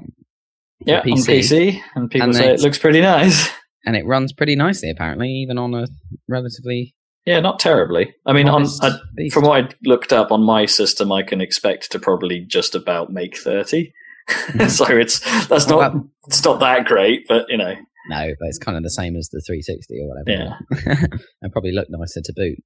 sure. Um, well, yeah, Um, and it has like a built-in movie editor that they announced just as they released it. yeah. I haven't seen any of the output of that, but um, It looks really like sophisticated. mm, It looks like you can make some really cool stuff, and it's also doing that TiVo constant TiVo thing of like you have a recording of the last thirty seconds of everything you're doing. I kind of hope you can turn that off just in case that's a performance hog. Because Ah, yeah. I guess a lot of PCs aren't really designed for doing that. But Well, it looks like it's got a whole bunch of nice options. Um, you know, and it's easy to tune, so that's cool. I'm sure that option will be in there somewhere if it's ne- if necessary. could it be that Rockstar ported one of those games well? Uh, well, apparently the thing is they didn't do the previous ports, so that's why. Oh, Like, right. So this is actually an in-house job this time. Yeah, so this is an in-house job with all the PC experts they had working on like Max Payne three. Oh, cool. That's why it's good. and also they delayed it multiple times. Yeah. and like yeah, but finally well, it probably is if they here. were adding editor, then sure, that, that explains a delay right there. I guess so. But uh, uh, it seems like it is the definitive version, so probably going to get that. And even if the story is, oh, even if the missions aren't all the best, um, it's just nice to have that world Hmm. to muck about in and stuff. It's Yeah. cool. I'm still, as I say, I'm still relatively interested in playing one of those new, one of the new versions of that game because I didn't play the original, and uh, um, yeah, maybe when I get around to building my new machine at the end of the year, Hmm. that's my plan at the moment. Then Yeah, I'll get it in the Steam that'll sale. yeah, and that'd be a good pickup. Uh, so actually, going back to like people leaving companies, apparently Don Mattrick is leaving Zynga as well. really? Yeah, That guy's a creep. well, no, I mean, he seems creepy. I don't know if Hmm. he actually is creepy. I'm sure he's fine. yes. Um, But that was quite hilarious how he, like, drastically messed up the Xbox One launch and then went to Zynga. and then and then, yeah, the, like who at the time was basically the devil of casual gaming. Yeah. Uh, yeah, and no real reasons given about that, but he's doing that. Where's he going now? It doesn't uh, destination and reasons are unknown. Destination anywhere. Yep, anywhere that will take him. Anywhere that really loves microtransactions. Well, there's quite a few places like that. Yep. Maybe he'll go. He'll go to. He'll go back to EA, won't he? Welcomed back into the fold of evil. Uh, I've done this in a real bad order, actually. Um, BBC. Did you hear about this? They're supposedly making a GTA drama Uh, featuring Daniel Radcliffe. whatever. I'm This- sure that'll be. That's that can't be real, can it? No, probably is real. Uh, it's not about. It's not set like it's about the people that made GTA. It's about Dan Houser, isn't it? The Houser brothers. Yeah, because they already basically made a documentary about it. Yeah, so it's just Oh. like fictionalized. This news report that I read made it sound like they were making some kind of GTA drama series. Like, No, it'll be about the making of GTA, It'll specifically be a GTA 3. docudrama, probably. Because the Houser brothers didn't come in until GTA 3, did they? I don't think. no idea. So yeah, it will be a docudrama with Daniel Radcliffe for some reason. Yep. But you know, it's always interesting to get behind the, you know, even if it's all mostly fictionalized, could be worth a watch. It's nice that you get because you get stories about filmmakers, don't you? So why not story about game makers? Well, sure. Suppose they do. They have sort of done those, isn't it? Like, you know, I guess Indie Game, the movie is pretty close to that. Yeah, yeah. Yeah. But that's a full-on documentary with the real people rather than Mm. being a docudrama. Depends how much drama there really is. Well, Whereas in GTA's case, there could be quite a lot of drama, potentially, yeah. especially if they start talking Jack Thompson stuff. I don't know. I think they're known for being quite demanding, though. The Houser brothers and stuff. Houses, yeah. I'm pretty sure I I watched. Have you ever seen Get Carter with Michael Caine? I have not. It's very violent. There's a bit where he chucks someone off the roof of a multi-story car park, which is quite funny. Um, anyway, um, I think one of the girls in that is their mum. Oh, really? Yeah, Weird. um, possibly the girl who ends up tied, who ends up tied up in the boot of a car, and then the car goes into a harbor and sinks. Nice. Yeah, Not a good way to go. and in the film, no, It's got heavy. Yeah, Get Carter is really good, Okay. but it's really, really violent. Not one to watch with no. It's pretty grim.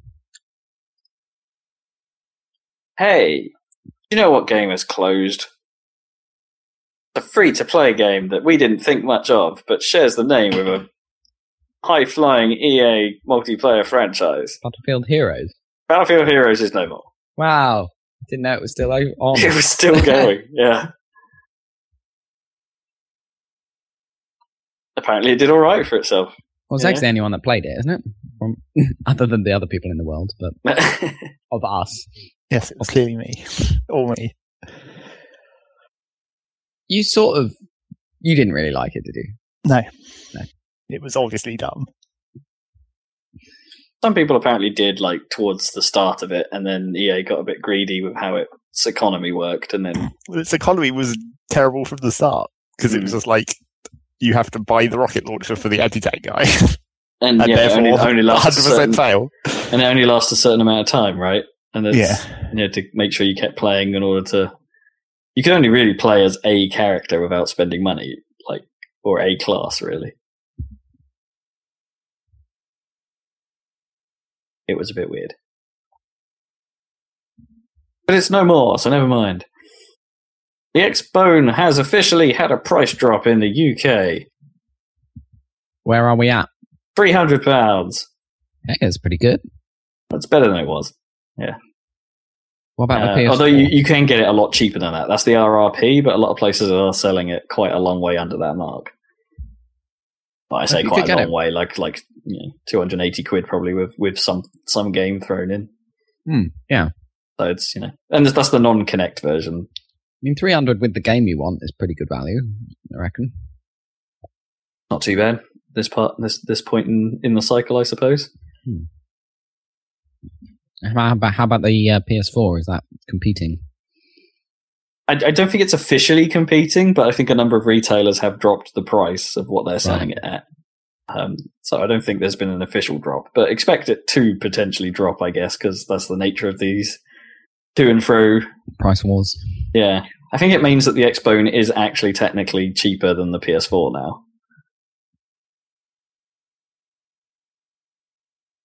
Right, yeah. Well, on RRP anyway. sort of makes sense without the Kinect and stuff. Yeah, And it's, you know. I think my Kinect is powerful. buggered. What? Uh, uh, it's it seems quite unreliable now. Not that it was you know perfect before because of technical reasons. Now it actually just doesn't seem to be on half the time. Oh, weird. Um, you use you actually use the microphone function of the yeah, yeah, I use the voice control quite a bit. Um, and it's a yeah, I find I think it's neat.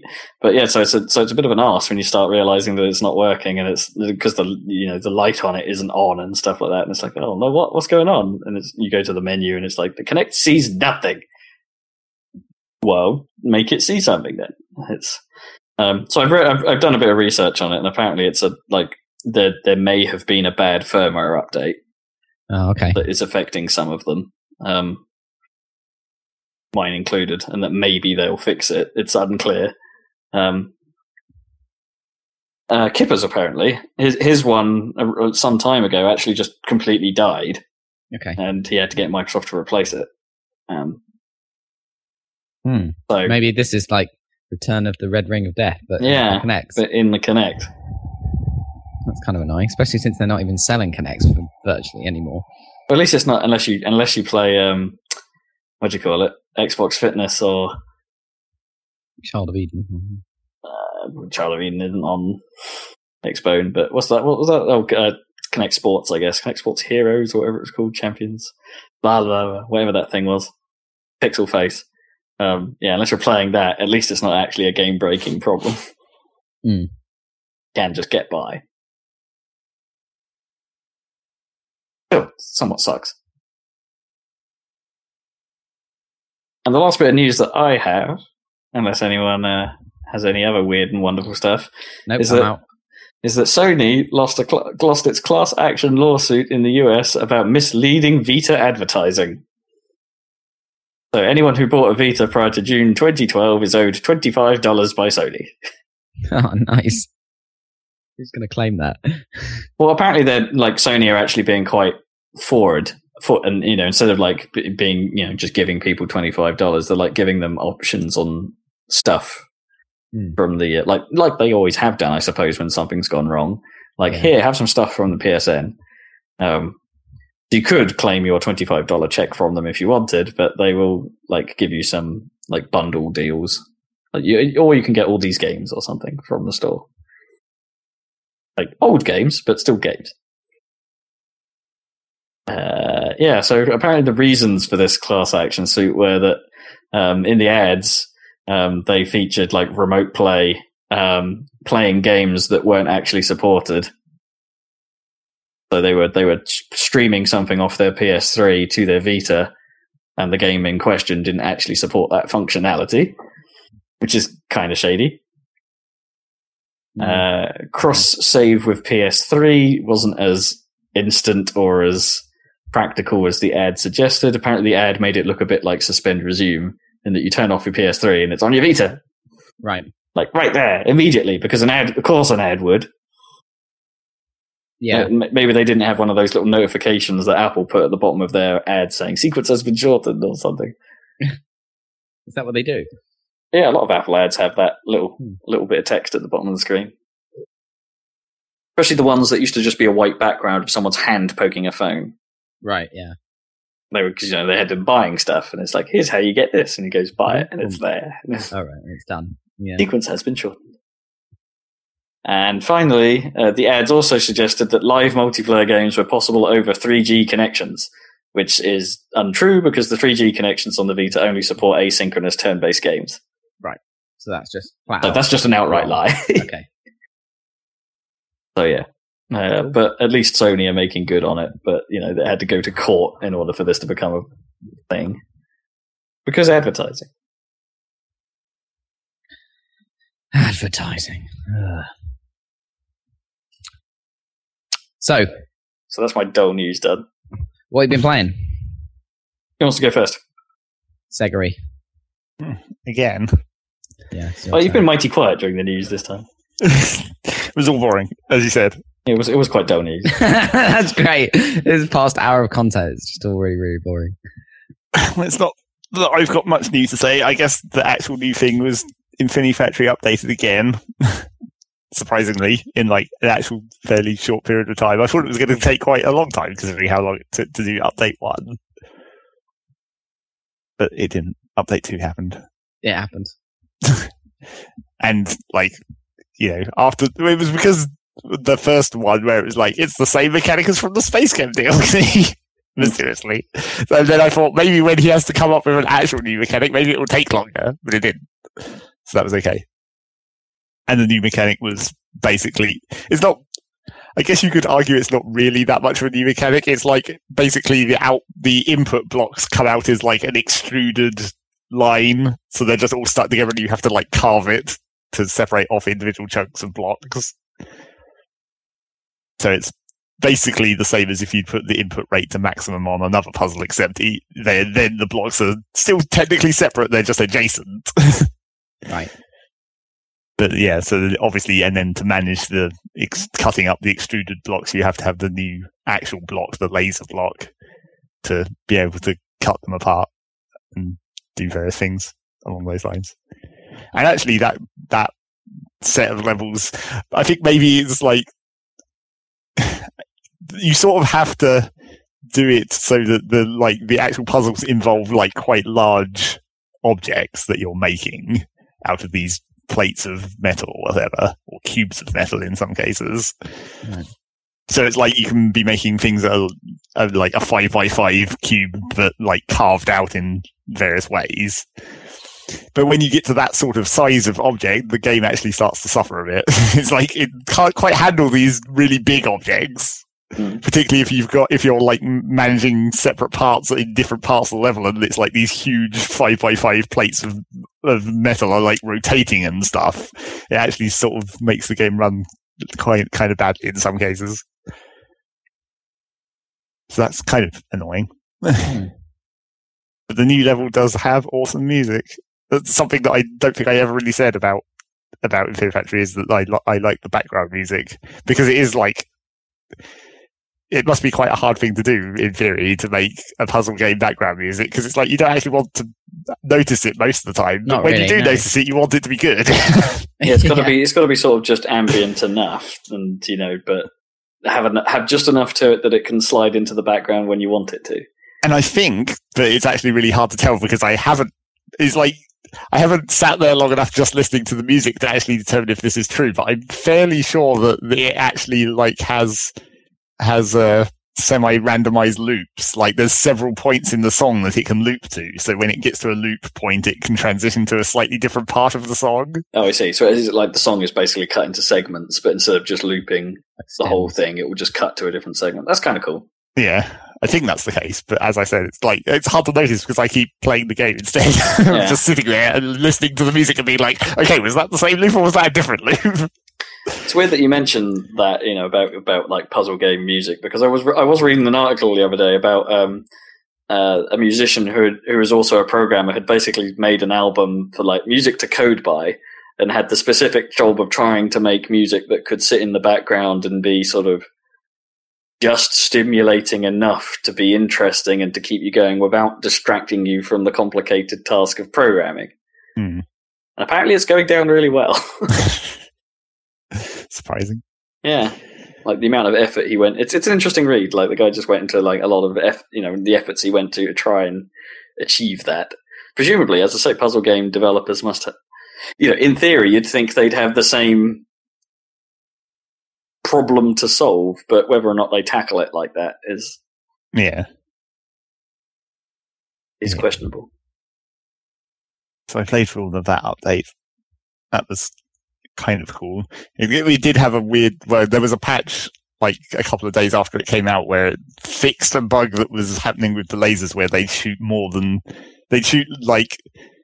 You destroy the block that you were aiming at, but the trigger time on like the pulse was too long, so it did. It would also destroy the next block as well as the like blocks move past. Hmm.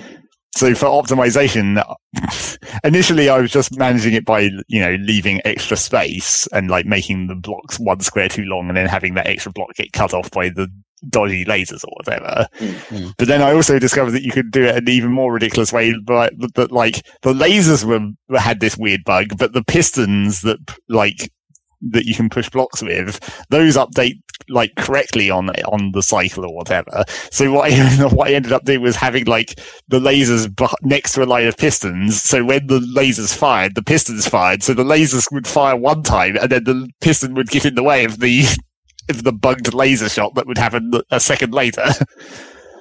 And then they solved it that way, and then they patched it. It's like this is not going. This is going to make a lot of your solutions not work. Sorry about that. it's like, well, okay, I guess. It makes everything a lot easier because I don't have to have all these extra pistons and shit. so that was helpful. Did you know that was a bug at the time? Then I thought it probably was because it seemed a bit weird. Where it's just like because you because everything ha- is happening on like a single cycle or whatever. You can you can see how it steps through the process of each individual cycle. Even if the blocks are like moving smoothly along a conveyor belt, you know that if it's in this one in, if it's within this one square's space when this thing happens, it should only affect it for that one square's worth of space. So yeah, I did sort of realize that it was fucked, but I worked around it. fair enough. How much more content is there? Do you reckon he'll put in before he's consider it done and the game comes out of early access? Well, in theory, because of the layout of the level select screen, probably at least two more updates. But that doesn't necessarily mean he won't rearrange the layout of the level select screen. It's just Sure. like the it's like the he's basically just copied the level select screen of the original sequence of levels and put it onto a it onto a different tab basically. Okay. So it's got the same number of slots. But I think that probably makes sense. we'll see. Really, that the second set of missions, story wise, was a bit weird. It's like you go, you have this rebel faction that you're working for, and the first one is about stealing shit. The, fir- the teleporter says levels is like steal resources, and that makes sense. Uh, But then the second level is just like, now we're going to build a space station. it's like that's a bit of a jump up from your Mm. from your initial rebel plans, especially because it may not be significant, but some of the some of the levels as you go through the original set of levels, they have like names where it's like Skydock and then some numbers where it's you know it's obviously just like the name of the planet or whatever. Apart from not planets, they're like locations, I suppose. So there's some of those which are like production facility number number number number, and that's like okay, that makes sense. But then in this in the in the new update level, it's production facility one, and it's like this seems sort of like it might be the homeworld of the aliens, but they've abandoned it for some reason. But it's like it suggests that they abandoned it because there wasn't any resources left, apart from all this metal that's con- continuously extruding out of the walls all the time that you just hmm. need to make a space station with. It's like that sort of does make sense, but whatever, I guess. Maybe production's production's location number one doesn't actually mean number one. There's giant statues of the aliens in the background, and it's like this seems like an important place that for some reason they've abandoned, even though it totally still seems fully functional. Mm. Maybe it's a trap. Who knows? It's a trap. It's a trap. Oh, So there's that. Uh, I guess I played some Starbound with Kippers and Jammy to some quite extent. a lot of that. We probably were playing that before the last podcast, like, Yeah, I think you must have been. Yeah, I think you mentioned it. But we played some more of that. But we basically got to the end of where the content exists at this point. It's like there is no, there's the content sort of peters out to even more placeholder stuff than it already seems like it was. Where it's just like, well, the side quests started getting annoying because I hope they're still they're kind of placeholdery because the side missions in between the main missions had become basically get a specific object and that object will spawn in one of the randomly spawned locations, which is like that's fine, sort of, except it's like all of the side missions are that. so it's just like walk across the surface of every planet just in case, just until you find the randomly spawned location that spawns the one object you, that you need to steal, and then bring that to the guy who wants it. And weirdly, in the case of when I was playing with Kibbs and Jammy, it's like because there's three of us, you need three copies of the item, but you can use the 3D printer to clone the items that you need. So you don't even need to find three of these locations; you just need to find one, and then Hmm. 3D print And the go and clone duplicates, which is a bit weird. Hmm. But that was fine. We got to the end of that, I guess, more or less. You can upgrade your ship a couple more times beyond the end of. It's like there's still side missions that I've got, the more find an object type stuff, but there's like I, there's no more boss missions. So we've done the four of those that, se- that seem to be in the game at the moment. And then it's just those side quests and a couple more ship upgrades. Make your ship exceptionally huge, Bounding. completely re- negating the point of having a planet even more so than it was already when you only had a tiny ship. No need for planet bases because you've got your space base. Yep, space, base space. And I didn't really play much cities. I played a little bit more. Started like another another one of my quest for the achievement cities. I think I've found that this city seems like it might be pretty good for uh, having actually found like an efficient layout. Because I thought about it logically, and then I did the obvious thing of like tree branches, basically. Except because everyone does these city layouts that are like square based, but you know, fractal puzzle, you know, fractal where it's like an avenue goes in and then it splits into two roads and then that splits into two sub roads and it's like a T junction tree or whatever. Right. Hmm. Those are quite common in like how people optimize these things. So I did something sort of, it's basically that, except I was doing it with like Y junctions basically. The avenue splits into a Y junction and, and then there's two smaller roads and then that splits into a Y junction and there's two smaller roads further away than that. And that seemed like it worked pretty well until until I introduced buses. And then it was the classic problem where people are well enthusiastic about buses. like unrealistically enthusiastic about buses. And you could never have enough buses to cope with all these people who want to get on buses. People love fucking love buses. you know how many buses there are going past my house? It's ridiculous. One every like three minutes or something. I really dislike the bus. I miss the bus. Now, now I'm getting the tube to work. It's not nearly as nice. No, that's well, true. actually, yeah, that, that's probably true. I, I- in the end, what I ended up doing with this city was I modified my bus system because it was like I was having so many goddamn because the number of buses that appear on a on like a route is relative to how long the route is, and so that's the only like that's the only modifier apart from budget, which you can sort of adjust, but only you can only change the budget for like every route. So if you turn the budget up, budget up, all the routes get more buses, slightly more, like one or two maybe. Hmm. But then because of that, it's just like if you're if you're if you've made a route and that route is so popular that your buses are never picking up enough people, you just have to make the same route again on top of it, and then that gets really confusing because it's like now I've got two routes that are the same route, and if I want to change one of these routes, I have to individually move the bus stops on each of the duplicate routes that are stacked on top of each other. So that becomes a giant pain in the ass. So you know, eventually I just said, "Fuck this really long bus route. I'll just make a really short bus route that transfers people to a subway." and then use the subway for the actual drop off, Ah. and that worked fine because subways are subways actually have ludicrous capacity compared. It's like the buses. Yeah. It's like each each individual bus can fit thirty people, and Yeah. then one subway train is like two thousand people. yeah, yeah, that's how it works. Yeah, It's the same with the tube and the and the, and the bus here. It's Technically realistic. realism, but I think thirty is maybe a bit small for it. for Yeah. Yeah, it's more like fifty and a thousand. Like I think a thousand people fit on a tube train, Really? and it, yeah, if you actually think there's ten cars, they're really long. You can get hundred people in a car.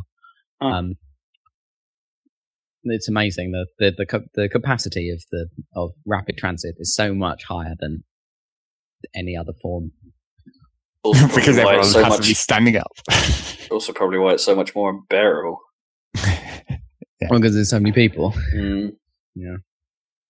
but you- it's like it gets to the point where even the ludicrously high capacity subway cars can not be enough and then you're like now i have to build a duplicate subway route on top of a subway route i've already made and that's even harder than the buses because you're looking at this weird like semi-transparent looking into the underground view and you can't change the colors of subway lines like you can with buses which does kind of help with the route management because if you make each individual route a different color then you can be like okay this is the one that i haven't changed yet it's the red one Whereas if you're doing it with subways, they're all green, so you don't really have any choice. Although I think there might be a mod to fix that, of course. Naturally, I love how the mod support for this game is like like even some of the official stuff is like in the mod menu. Is that right? Well, that's how they implemented like Exactly. hard mode and stuff. That's how it works. So it's like all super built in. Yeah. Nice. So yeah, I haven't played that much particularly. I played. I I guess the problem is, is you couldn't use a, a mod to change the subway colors because that would, if you were going for your achievement runs. Well, yeah, that's the thing. I I should really test it at some point because there is there's like your save games have an icon on them that tell you whether an- achievements are enabled or not. Hmm. And so I should be able to tell if I turned on some mods whether it would disable the achievements. But there doesn't seem to be. It would be nice if there was just an easier way to do that than having to load a save and then save it and then look at that save file to see whether the achievement icon's still there or not. Maybe there is, or maybe I just haven't noticed. But I, I was just like, oh, I can't be bothered with this, this hassle. But also, you know, do it legit.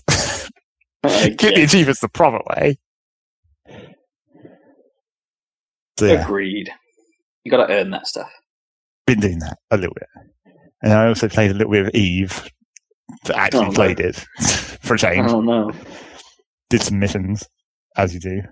Not really anything particularly interesting has been happening there. They've still they've still continued to succeed with their six week update cycle, which I didn't think they were gonna. I don't think there's been one that they've had to like dramatically revert or anything yet. So that's But- going okay. But as you say, nothing that interesting is happening, right? No, uh, not in my parts of the world anyway. Oh, it looks nice. it's gradually been looking slightly nicer over time. I don't think. I think one of the things that was meant to go into the last patch, but then was something that they actually dropped. I think was they made like new particle effects for the asteroid belts and stuff. So it's just like you know gravel, I guess you'd call it, like a Space particle gravel. effect that's not actually related to the actual mineable asteroids. It's just like atmospheric. Oh, I see. I haven't actually seen that, so I don't know whether I haven't been to an asteroid belt for ages, so I don't know whether that actually got in or not. but I think I heard that they had to delay it. So yeah, I did that. Just shot a few things. Oh, and the the annoying thing about that is the most important website in the entire universe, Eve Survival, hasn't been working for me recently. I don't know what's up with it. I think their site might be down. What's that? it's basically it's basically like a wiki where people have put in the exact spawns and layouts of all the missions. So you know, it's convenient. Yeah. So you can look at it and be like, do I want to do this mission? Can I be bothered? How long is this going to take? What's the reward like? What tank do I need? Because what type of enemy spawn? And all this kind of useful informa- information. Hmm.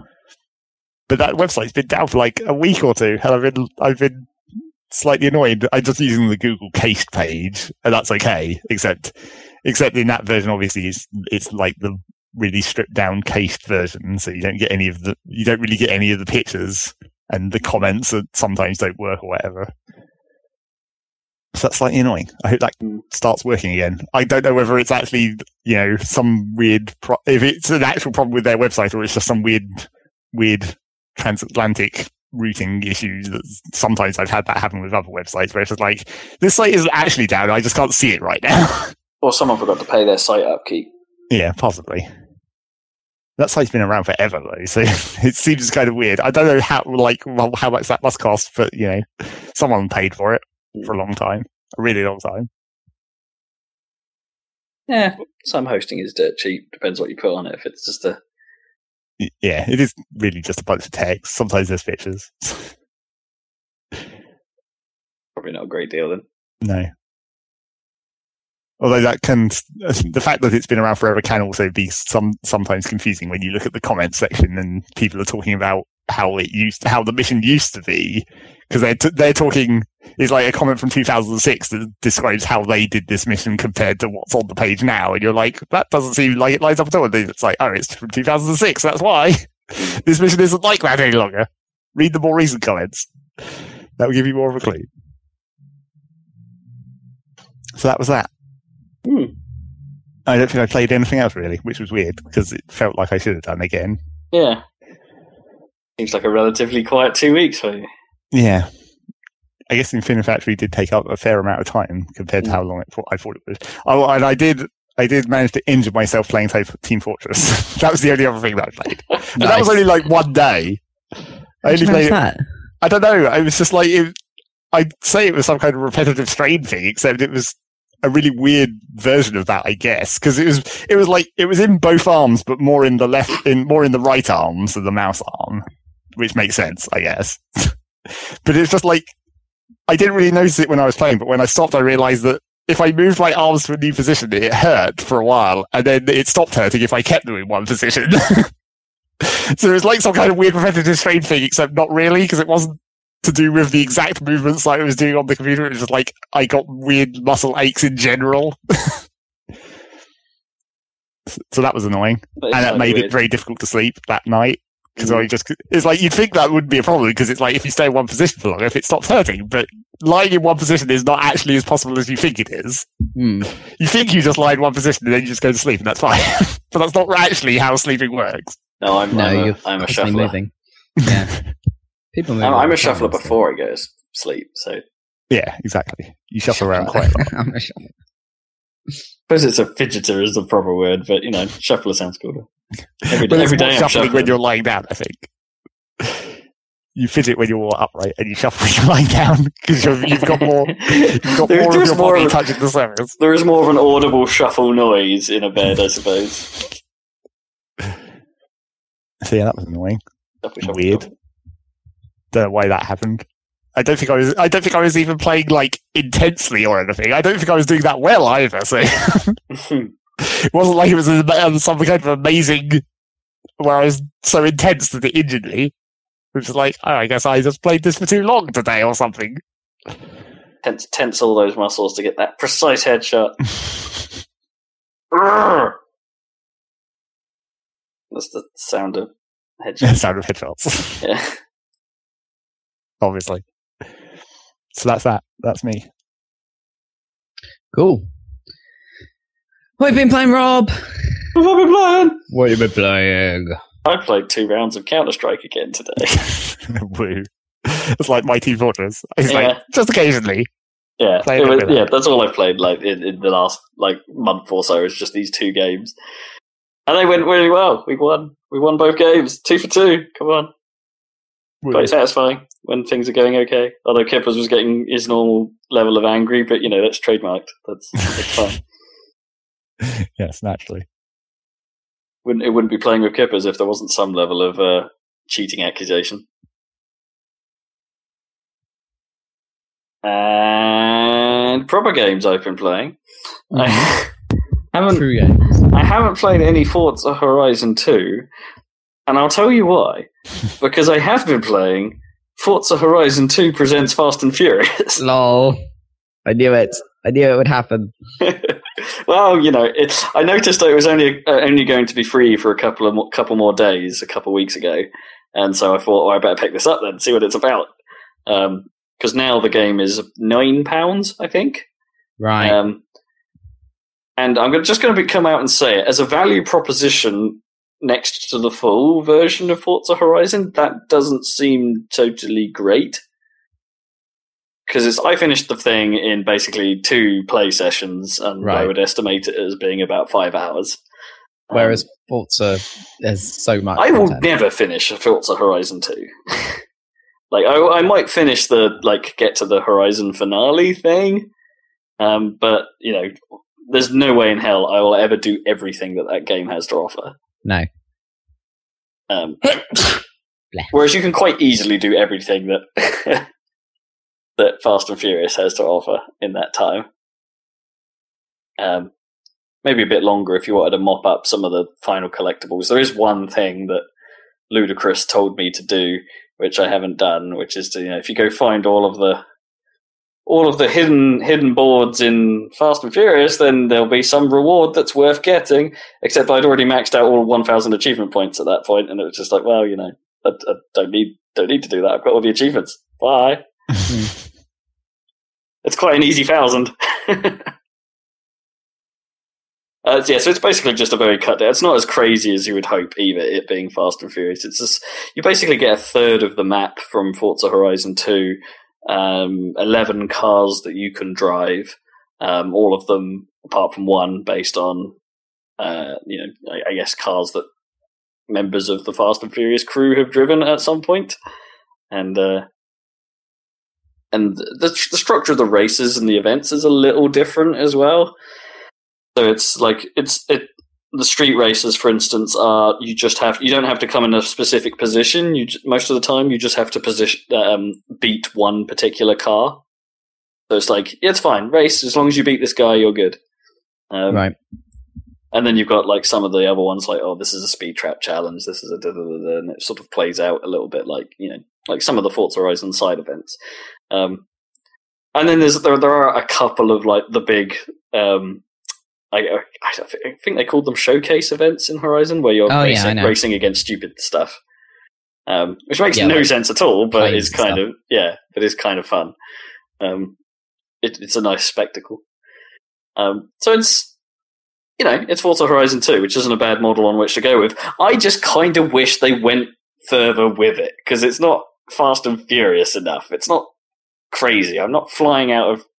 I'm not driving cars out the back of a ba- uh, back of an Airbus. I'm not. No. I'm not. I'm not anchoring tanks with with the remnants of a Mustang. It's just not crazy enough. Mm. But it has to be Okay. said that Ludic- you, you get the voice of, of Tej, who is played by Ludacris. Um, like he's considerably less annoying than British douchebag. Okay, that's good. Fucking British dude. Why do they always have some? Oh, games like this always have that guy. As, yeah, we talked about this before, don't we? There's something Yeah. about British developed games that the, the, the, guys they put in are for some reason just come across as complete douchebags. Who was the? I know this was American, but who was the stupid DJ on on Radio Crash or whatever the fuck it was in Burnout Three? Oh god, uh, DJ Atomika DJ Atomika. on Crash FM. oh god. It's been long enough. This trend needs to end. well, you know, DJs and games aren't too bad if they're done well. But no, if it's freaking Lazlow, then it's fine. yeah, yeah, that's just hilarious. DJ Tawaka, no, not not not a great shout.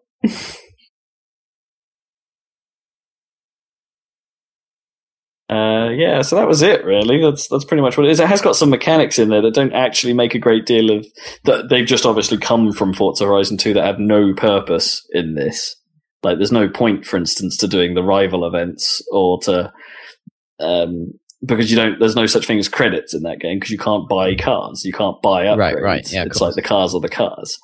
Um, you can't do it. You, there's no point in doing anything with that. Um, and there's also the skill system exists as well, which doesn't really make any sense except for in a couple of the bucket list events, which are directly lifted from Forza Horizon 2, which are you know skill based challenges.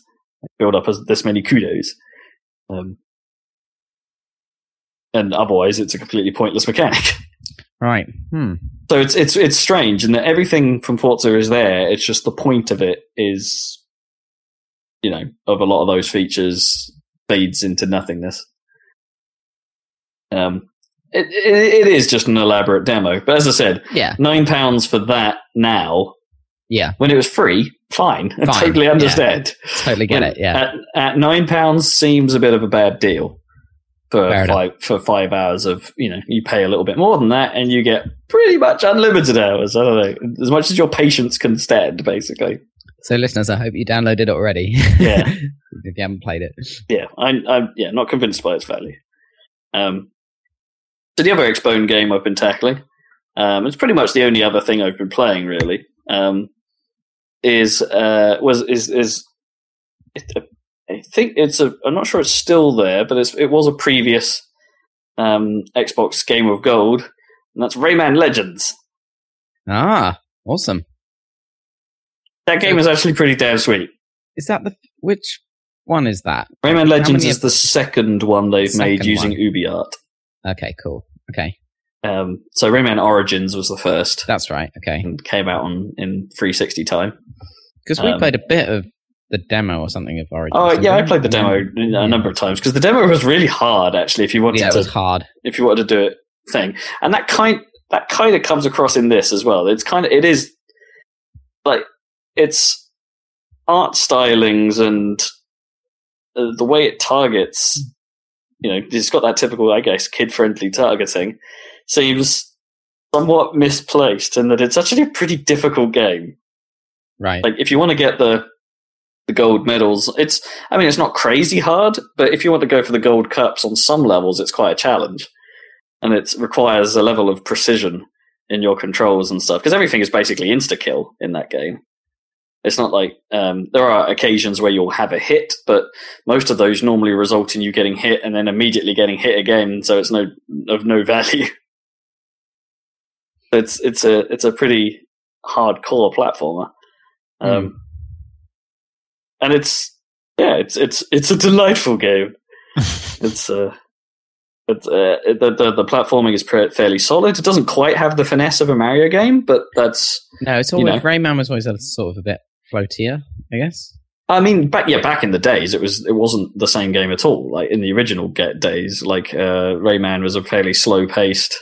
Yeah, that's true. Um, it's a bit like I don't know. It's like comparing Sonic to Ristar or Ristar.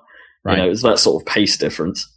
Um, you know, but but now you you know it is it is a lot faster than it used to be. Like there are plenty of stages that are purely based on running and right. timing your jumps and uh, to to sort of outpace a, an oncoming wall of fire, you know, mm. that kind of thing. It's uh, yeah, it's it's it's more it's more hardcore than its visuals would have you believe. Um, and that's that's probably why I'm enjoying it because it's kind of like a not as hardcore as Meat Boy, but it sort of scratches that same itch. Ah, okay, yeah, not yeah. nearly as hardcore as that was Meat Boy, but it's still um, yeah, it's you know it's, it's still you know difficult enough and interesting enough to keep you going. Um, I reckon I'm about halfway through the main levels. Um, so it's still got the whole sort of you know two player or you know cooperative where you know if you die you have to get popped out of a bubble sort of style. You know what? I don't know. I haven't actually tried, and I haven't seen any indication of how you would achieve that. Right. Is the weird thing. The game has never actually told me, oh, yeah, by the way, if you want other players in, just have them push start or whatever. It's never actually said that, or never. I would assume you must, because that was kind of one of the core tenets of the first game. It's, Yeah. that, that, that existed. Um, but it's not. The game actually explains very little about itself unless you're actually in the game. In which case, it seems quite keen on prompting you at the start of every level. Hey, by the way, you can hold the right trigger to run.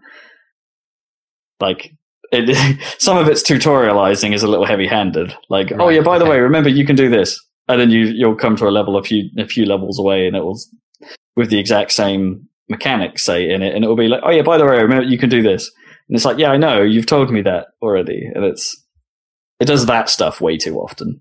Hmm. Um, it doesn't really get in the way, but it's you know uh, it comes to a point where you kind of want to just say, yeah, fine, never show me this particular message again, thanks. Um, Hey, listen. yeah, Yeah. I Hey! know how to. I know how to open a door. Thanks. I know that this is a door here because it looks like a door. It's like wood and has a handle and everything. Hey, yeah, yeah, yeah. It's still a door. Uh, yeah, so it's it's it's it's very visually impressive. Obviously, based on UbiArt, there's Mhm. You know, it's it's getting to the point where it's like, why wouldn't it be? Those guys, whoever they have working on UbiArt games, they're all amazing. Like, because Child of Child of Light looks great. Both Yeah. Rayman games look great. Yep. Like, yeah, I didn't even go as far as to say the highly stylized look of Valiant Hearts looks pretty awesome. Hmm. Yeah, I like the look of that. it's a you know these guys whoever they have working on it they can do no wrong because there's like there's so much art i mean so much art like you know the way the landscape is built and certain ways that the you know the backgrounds interact and stuff like that the ways things animate and stuff it's all really cool and really impressive and often quite funny Funny. Yeah, it's the. I mean, funny in a good way. Like it's obviously an intentionally silly thing. I mean, it's sort of silly humor, like the way that certain things act, the certain sound effects things make. Like the luchadors are particularly entertaining. Um, okay. Not because they do very much, but you're just been you hadn't seen them at some point, and they're diving in from the background into the foreground, destroying parts of the level just with a sort of a "Rah!" noise. and you're like, okay, that was kind of cool. Um, Whoa. Oh, to the point where that is sorry. That's to the point where that has made that has made my voice go a bit funny. Um, Sorry, what? listeners. We might have to compress that one on the output. I think that one clipped a bit. Uh, there's a there's a lovely waveform of that. Um, but it's yeah, so it's it's generally a very good game. Like there's they do this challenge thing as well where you can um, some of the levels kind of um, uh, obviously just built from like component parts, I guess. Hmm. Like so, like some of the runner stages, for instance, they've obviously built segments and they have sort of stitched them together to make a level, and they can obviously stitch the harder segments together more frequently to make the level harder or easier. So these take the form of um, like daily and weekly cha- and weekly challenges where they'll be like, oh, how far can you get through this endless, super hard version of the stage, say? Um, And if you like, and, and then it goes up against a all the other players, and a certain percentage of players get the gold cup, and uh, even more players get the silver cup, and stuff like that. And it's a way of earning extra, um, I guess, the in-game currency, which unlocks more variants of characters to play at. Not that there's any difference in mechanics, but the characters just look different. Um, so there, there are extra ways of earning extra stuff, basically, and it gives you another reason to go check this stuff out because there'll be new challenges every day, Hmm. new variants of these things, and quite satisfying when you're doing a super hard challenge and you've been doing it for a while and you get into the gold tier. You know, it's nice. It's another hook. So, have you got into the gold tier for anything? Or Oh yeah, yeah. I've made it a few times. Oh, okay, now. cool. Yeah. nice. Some of, some of those levels are really hard to get into the gold tier, but others it seems like I guess it's just playing to whatever play style you have. I find some of them easier to get into gold than others. Um, there are obviously some types of the challenge that some players are just really good at, and it's really hard for you for me to get in there. You know, guess it depends on the community and who's been playing. But people are playing it. People are still playing Really? it, yeah. Yeah. How long's it been out again? Uh, a while. I don't think it's been out that long on Xbone, though. In fairness, When did you get it? Did you just get it just now? Or uh, fairly recently, yeah. It's been in, Oh, as I said because it was in Games with Gold Oh, relatively right. recently. Yeah, yeah, yeah, okay. It might have been a close to a launch title. I'm not 100 percent because it came out on Wii U ages ago. Right, yeah. And in theory, the Wii U is like the definitive version of this because um, the, there are levels which, uh, on the Wii U version at least, there was stuff you could do on the touchpad to interact with the level. Hmm. Um, and the, the solution to it in this is kind of clunky. It's like it's not that great in that basically they map the B button and uh, and a character on screen to be what would normally be controlled by a second player manipulating the level. Right, yeah, okay. Um, so you kind of, whilst doing your platforming, have to be looking for m- when to mash the B button at, and the, at the right time to move the right object in the level. Um, and some of that works better than others. Like there are times where, for instance, if you uh, where the character will move to the wrong object at the wrong time, and you'll press B, and then the wrong item will happen, or the wrong thing will, or the thing you're trying to move into place doesn't, and so you die effectively. And it's Right. like, and it's like ah, it wasn't really my fault. The way it, it's it's like auto targeting, I guess, in some games. It can't always be trusted, and uh, you, often have to suffer the consequences of that. But it's cool. I like the music. I like the style. I like all the, I like the vocals. I like the humor. Bosses are terrible, actually. while I'm thinking about it, the bosses are not good. Okay. I mean, it's so hard to get boss you know, even in platformers. Like, what are the best platformer bosses? Like, maybe some of the Mario ones from like later, like like the I ones mean- from Yoshi's Island or something. I mean, what? Probably. I mean, yeah, Yoshi's Island stuff is kind of innovative, I suppose. And Zach will have to tell. I haven't actually played that stuff, but Zach will have to tell you whether that's. You know, that didn't exactly work on just platforming, though, because you had the shooting mechanic. That's true. Oh, I guess yeah, that was kind of important What's the best platformer bosses? because the Mario ones have always been relatively simple, haven't they? Yeah. Like, you, you can't take any the of the two D whatever. Mario ones seriously, for instance. No, no, not really. Hmm. Yeah, So yeah, it's often a sticking point. Bosses. platforming boss was kind of tricky. And I remember them always being really difficult back in the Banjo Kazooie days, for instance, for 3D stuff. Like that, that, that at least on the rare side, that they were never that fun. Even Yeah. if the even if the Great Mighty Poo was hilarious as hell, it was it was still Really a sort of to play. mechanically irritating segment. Yeah, fair enough. I need to think of. I don't. It's, it's it's annoying, isn't it? You kind of need to make a boss that's not a boss, really, and that it's uh that perhaps it doesn't mechanically change the game, but that somehow it, it's that that its presence elevates the, Hmm. The the drama. Kind of almost you need to use them as dressing, I suppose. And, uh, but then the other games are Like gimmick, I suppose.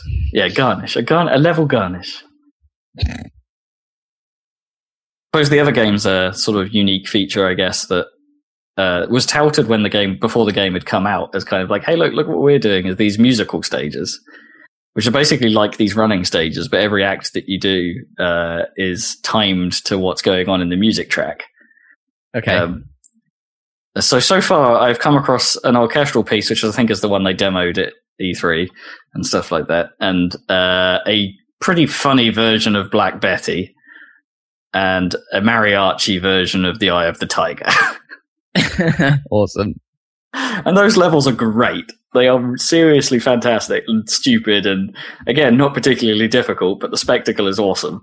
Um, quite difficult, actually. And uh, the mariachi one was actually relatively difficult in spots, but um, but yeah, they are, those are pretty awesome. And it's a shame then that there's only one of those at the end of every world, and there's only like five or six worlds. So Mm. as a as a feature, they were sort of going, "Hey, look, look what we've got. We're going to sell the game based on this." There's not much of it, so you could argue that that's maybe a little misleading, but But when the quality of the rest of it is high, then yeah, it's still it's still a good game all round.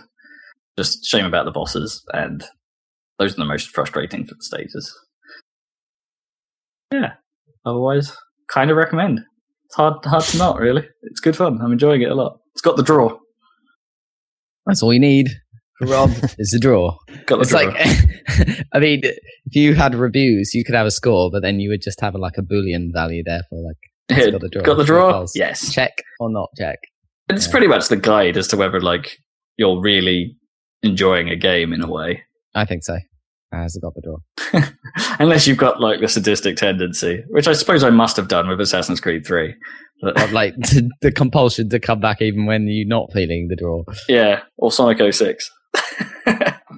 Oh my god. Are you re- are you like conflating Assassin's Creed with Sonic 06? Oh dear. well, that was a game that definitely didn't have any draw Yeah, I still No. completion.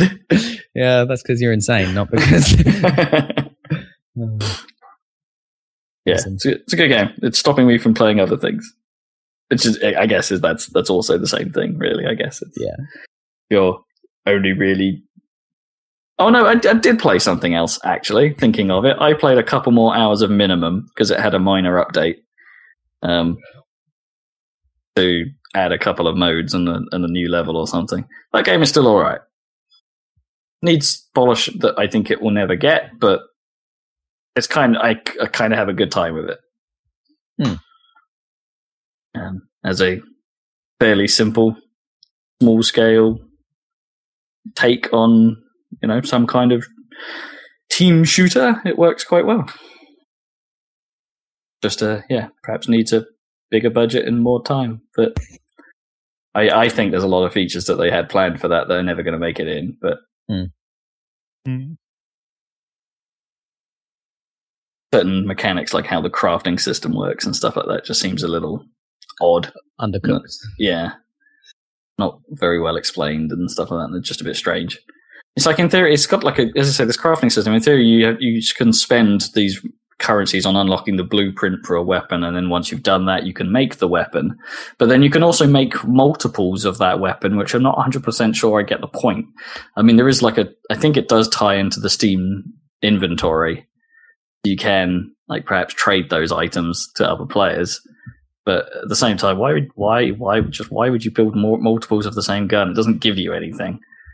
It works a bit like Team Fortress. Once you equip it to a character, it's like you don't, you're not limited to how many times you can equip it or anything. No. Okay.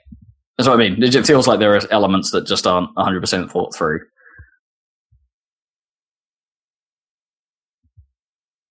Yeah, I can see that. It's because it's not like I can do anything with them once I've made them.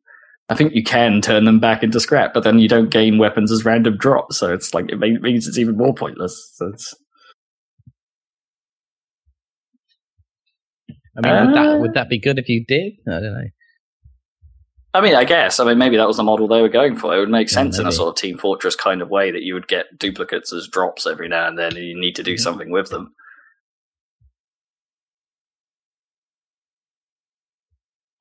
That's all I can think of, really. But, uh, Otherwise, it takes quite a lot of time to actually unlock stuff in that game. But Yeah. I played for five hours, and I think I've only really built two guns. Uh, because of currency restraints. Financial restraints. Financial Restrictions. budgeting concerns. And that is me. And that's you, Rob. Yeah, kind of struggling to think of something else. Zach and I played some Besiege, and there'll be a video of that being Coolio. made soon. Look out for that, listeners. Uh, we'll come to the end of this podcast, actually. Um, but check out happysound.net for for those videos and probably our YouTube channel. You might as well just hit subscribe on that. That's probably easier, isn't it? Yeah, yeah probably. then you get like notified. I don't know. Do you do you guys use the subscription feature on YouTube? Yeah, I do. I do. Right. Just because it's easy, like if I'm using the Xbox to watch YouTube videos or something, ah, I the, the subscription, like things you're subscribed to, get a tab you can jump to. Yeah. I don't know. Like they introduced that a long time ago, and I at the time was like, no, I can like I, there's RSS feeds for this. I don't need to like use a, like a, a special YouTube version of RSS. But now, of course, RSS is virtually dead, and Mm. everyone uses the subscribe thing. So I should probably go around subscribing to all the things that I use the RSS feed yeah. for. No, I find I find it useful. I find it Yeah. just as a nice way of short. It's just a, like a, acts as a bookmark, if nothing else. Yeah, little bookmarks. That's kind of cool. If nothing, in an ideal world, search would work reliably enough that you wouldn't have to. But it's yeah, I guess it's so I don't know bloated with content now. Yeah, there's so much stuff. I mean, Google are the search kings, and yet they still struggle to to surface the right content on their own site, which is YouTube. Yeah, they they had another weird little redesign, didn't they? Recently, YouTube. They're always doing stuff. yeah. I mean, It's- it's a they- subtle one this They time. keep but it's- changing the auto playlisting stuff constantly. Like Mm. now, now it has like I noticed. Oh, yeah, that- know, yeah, that countdown before it moves to the next video. yeah, that's a new thing. I, I, admittedly, this sort of mobile and TV apps have kind of had that for a while, but I'm not sure I mm. like it in the I don't in the like web it. form. in yeah. form. I don't know if you. I think you can turn it off though, but but I mean, you just turn off autoplay and then that goes away. yeah, yeah. Although I don't know where that option is. It's in the bottom, just above the list of related videos. on the right, yeah, There's a little switch. there is a switch. It actually looks like a switch. That's Okie kind of cool. And there's a new version of my uh, Wisp Ink. I might as well plug that because I want feed because I want feedback on it because I keep going. I've EQ'd it a number of times now. Did a Right. remix of Planet Wisp from Sonic Colors, and uh, I the the second mix was definitely better than the first, but you know needed some more work and da da da. So I keep going through it a bit, and so there's now two mixes up on my SoundCloud, which I think is under Glacial Spoon, but it might be marked. The URL probably has my name in it, Robert Kim, and uh, so yeah. Anyone listening wants to hear some Planet Wisp, check that out. I need to, I need I need feedback. I need to know if this is the one. Yes. Log on to that and listen and ch- check out the different EQs and see if it's the correct one for you. And we'll do another OC remix submission, see how that goes. Yeah, because you you did well last time, so no reason to think it won't go well this time. Sweet. Shame, Uh, shameless plug. There. Indeed. So yes, and this is the end of the podcast. So thanks for joining us. Um, No, no out Dan been all playing. that stuff. Nah, no, no section this week. Um, Yeah, we have no re- we have run, we have run out of time, haven't we? I think it's like according to my watches. So Yeah, we're, we're a minute over. a minute over. Okay, cool. And uh, Zeg, any final words? No. Again. Thanks for joining us. Catch us next time for another sidecast. Bye bye. Bye.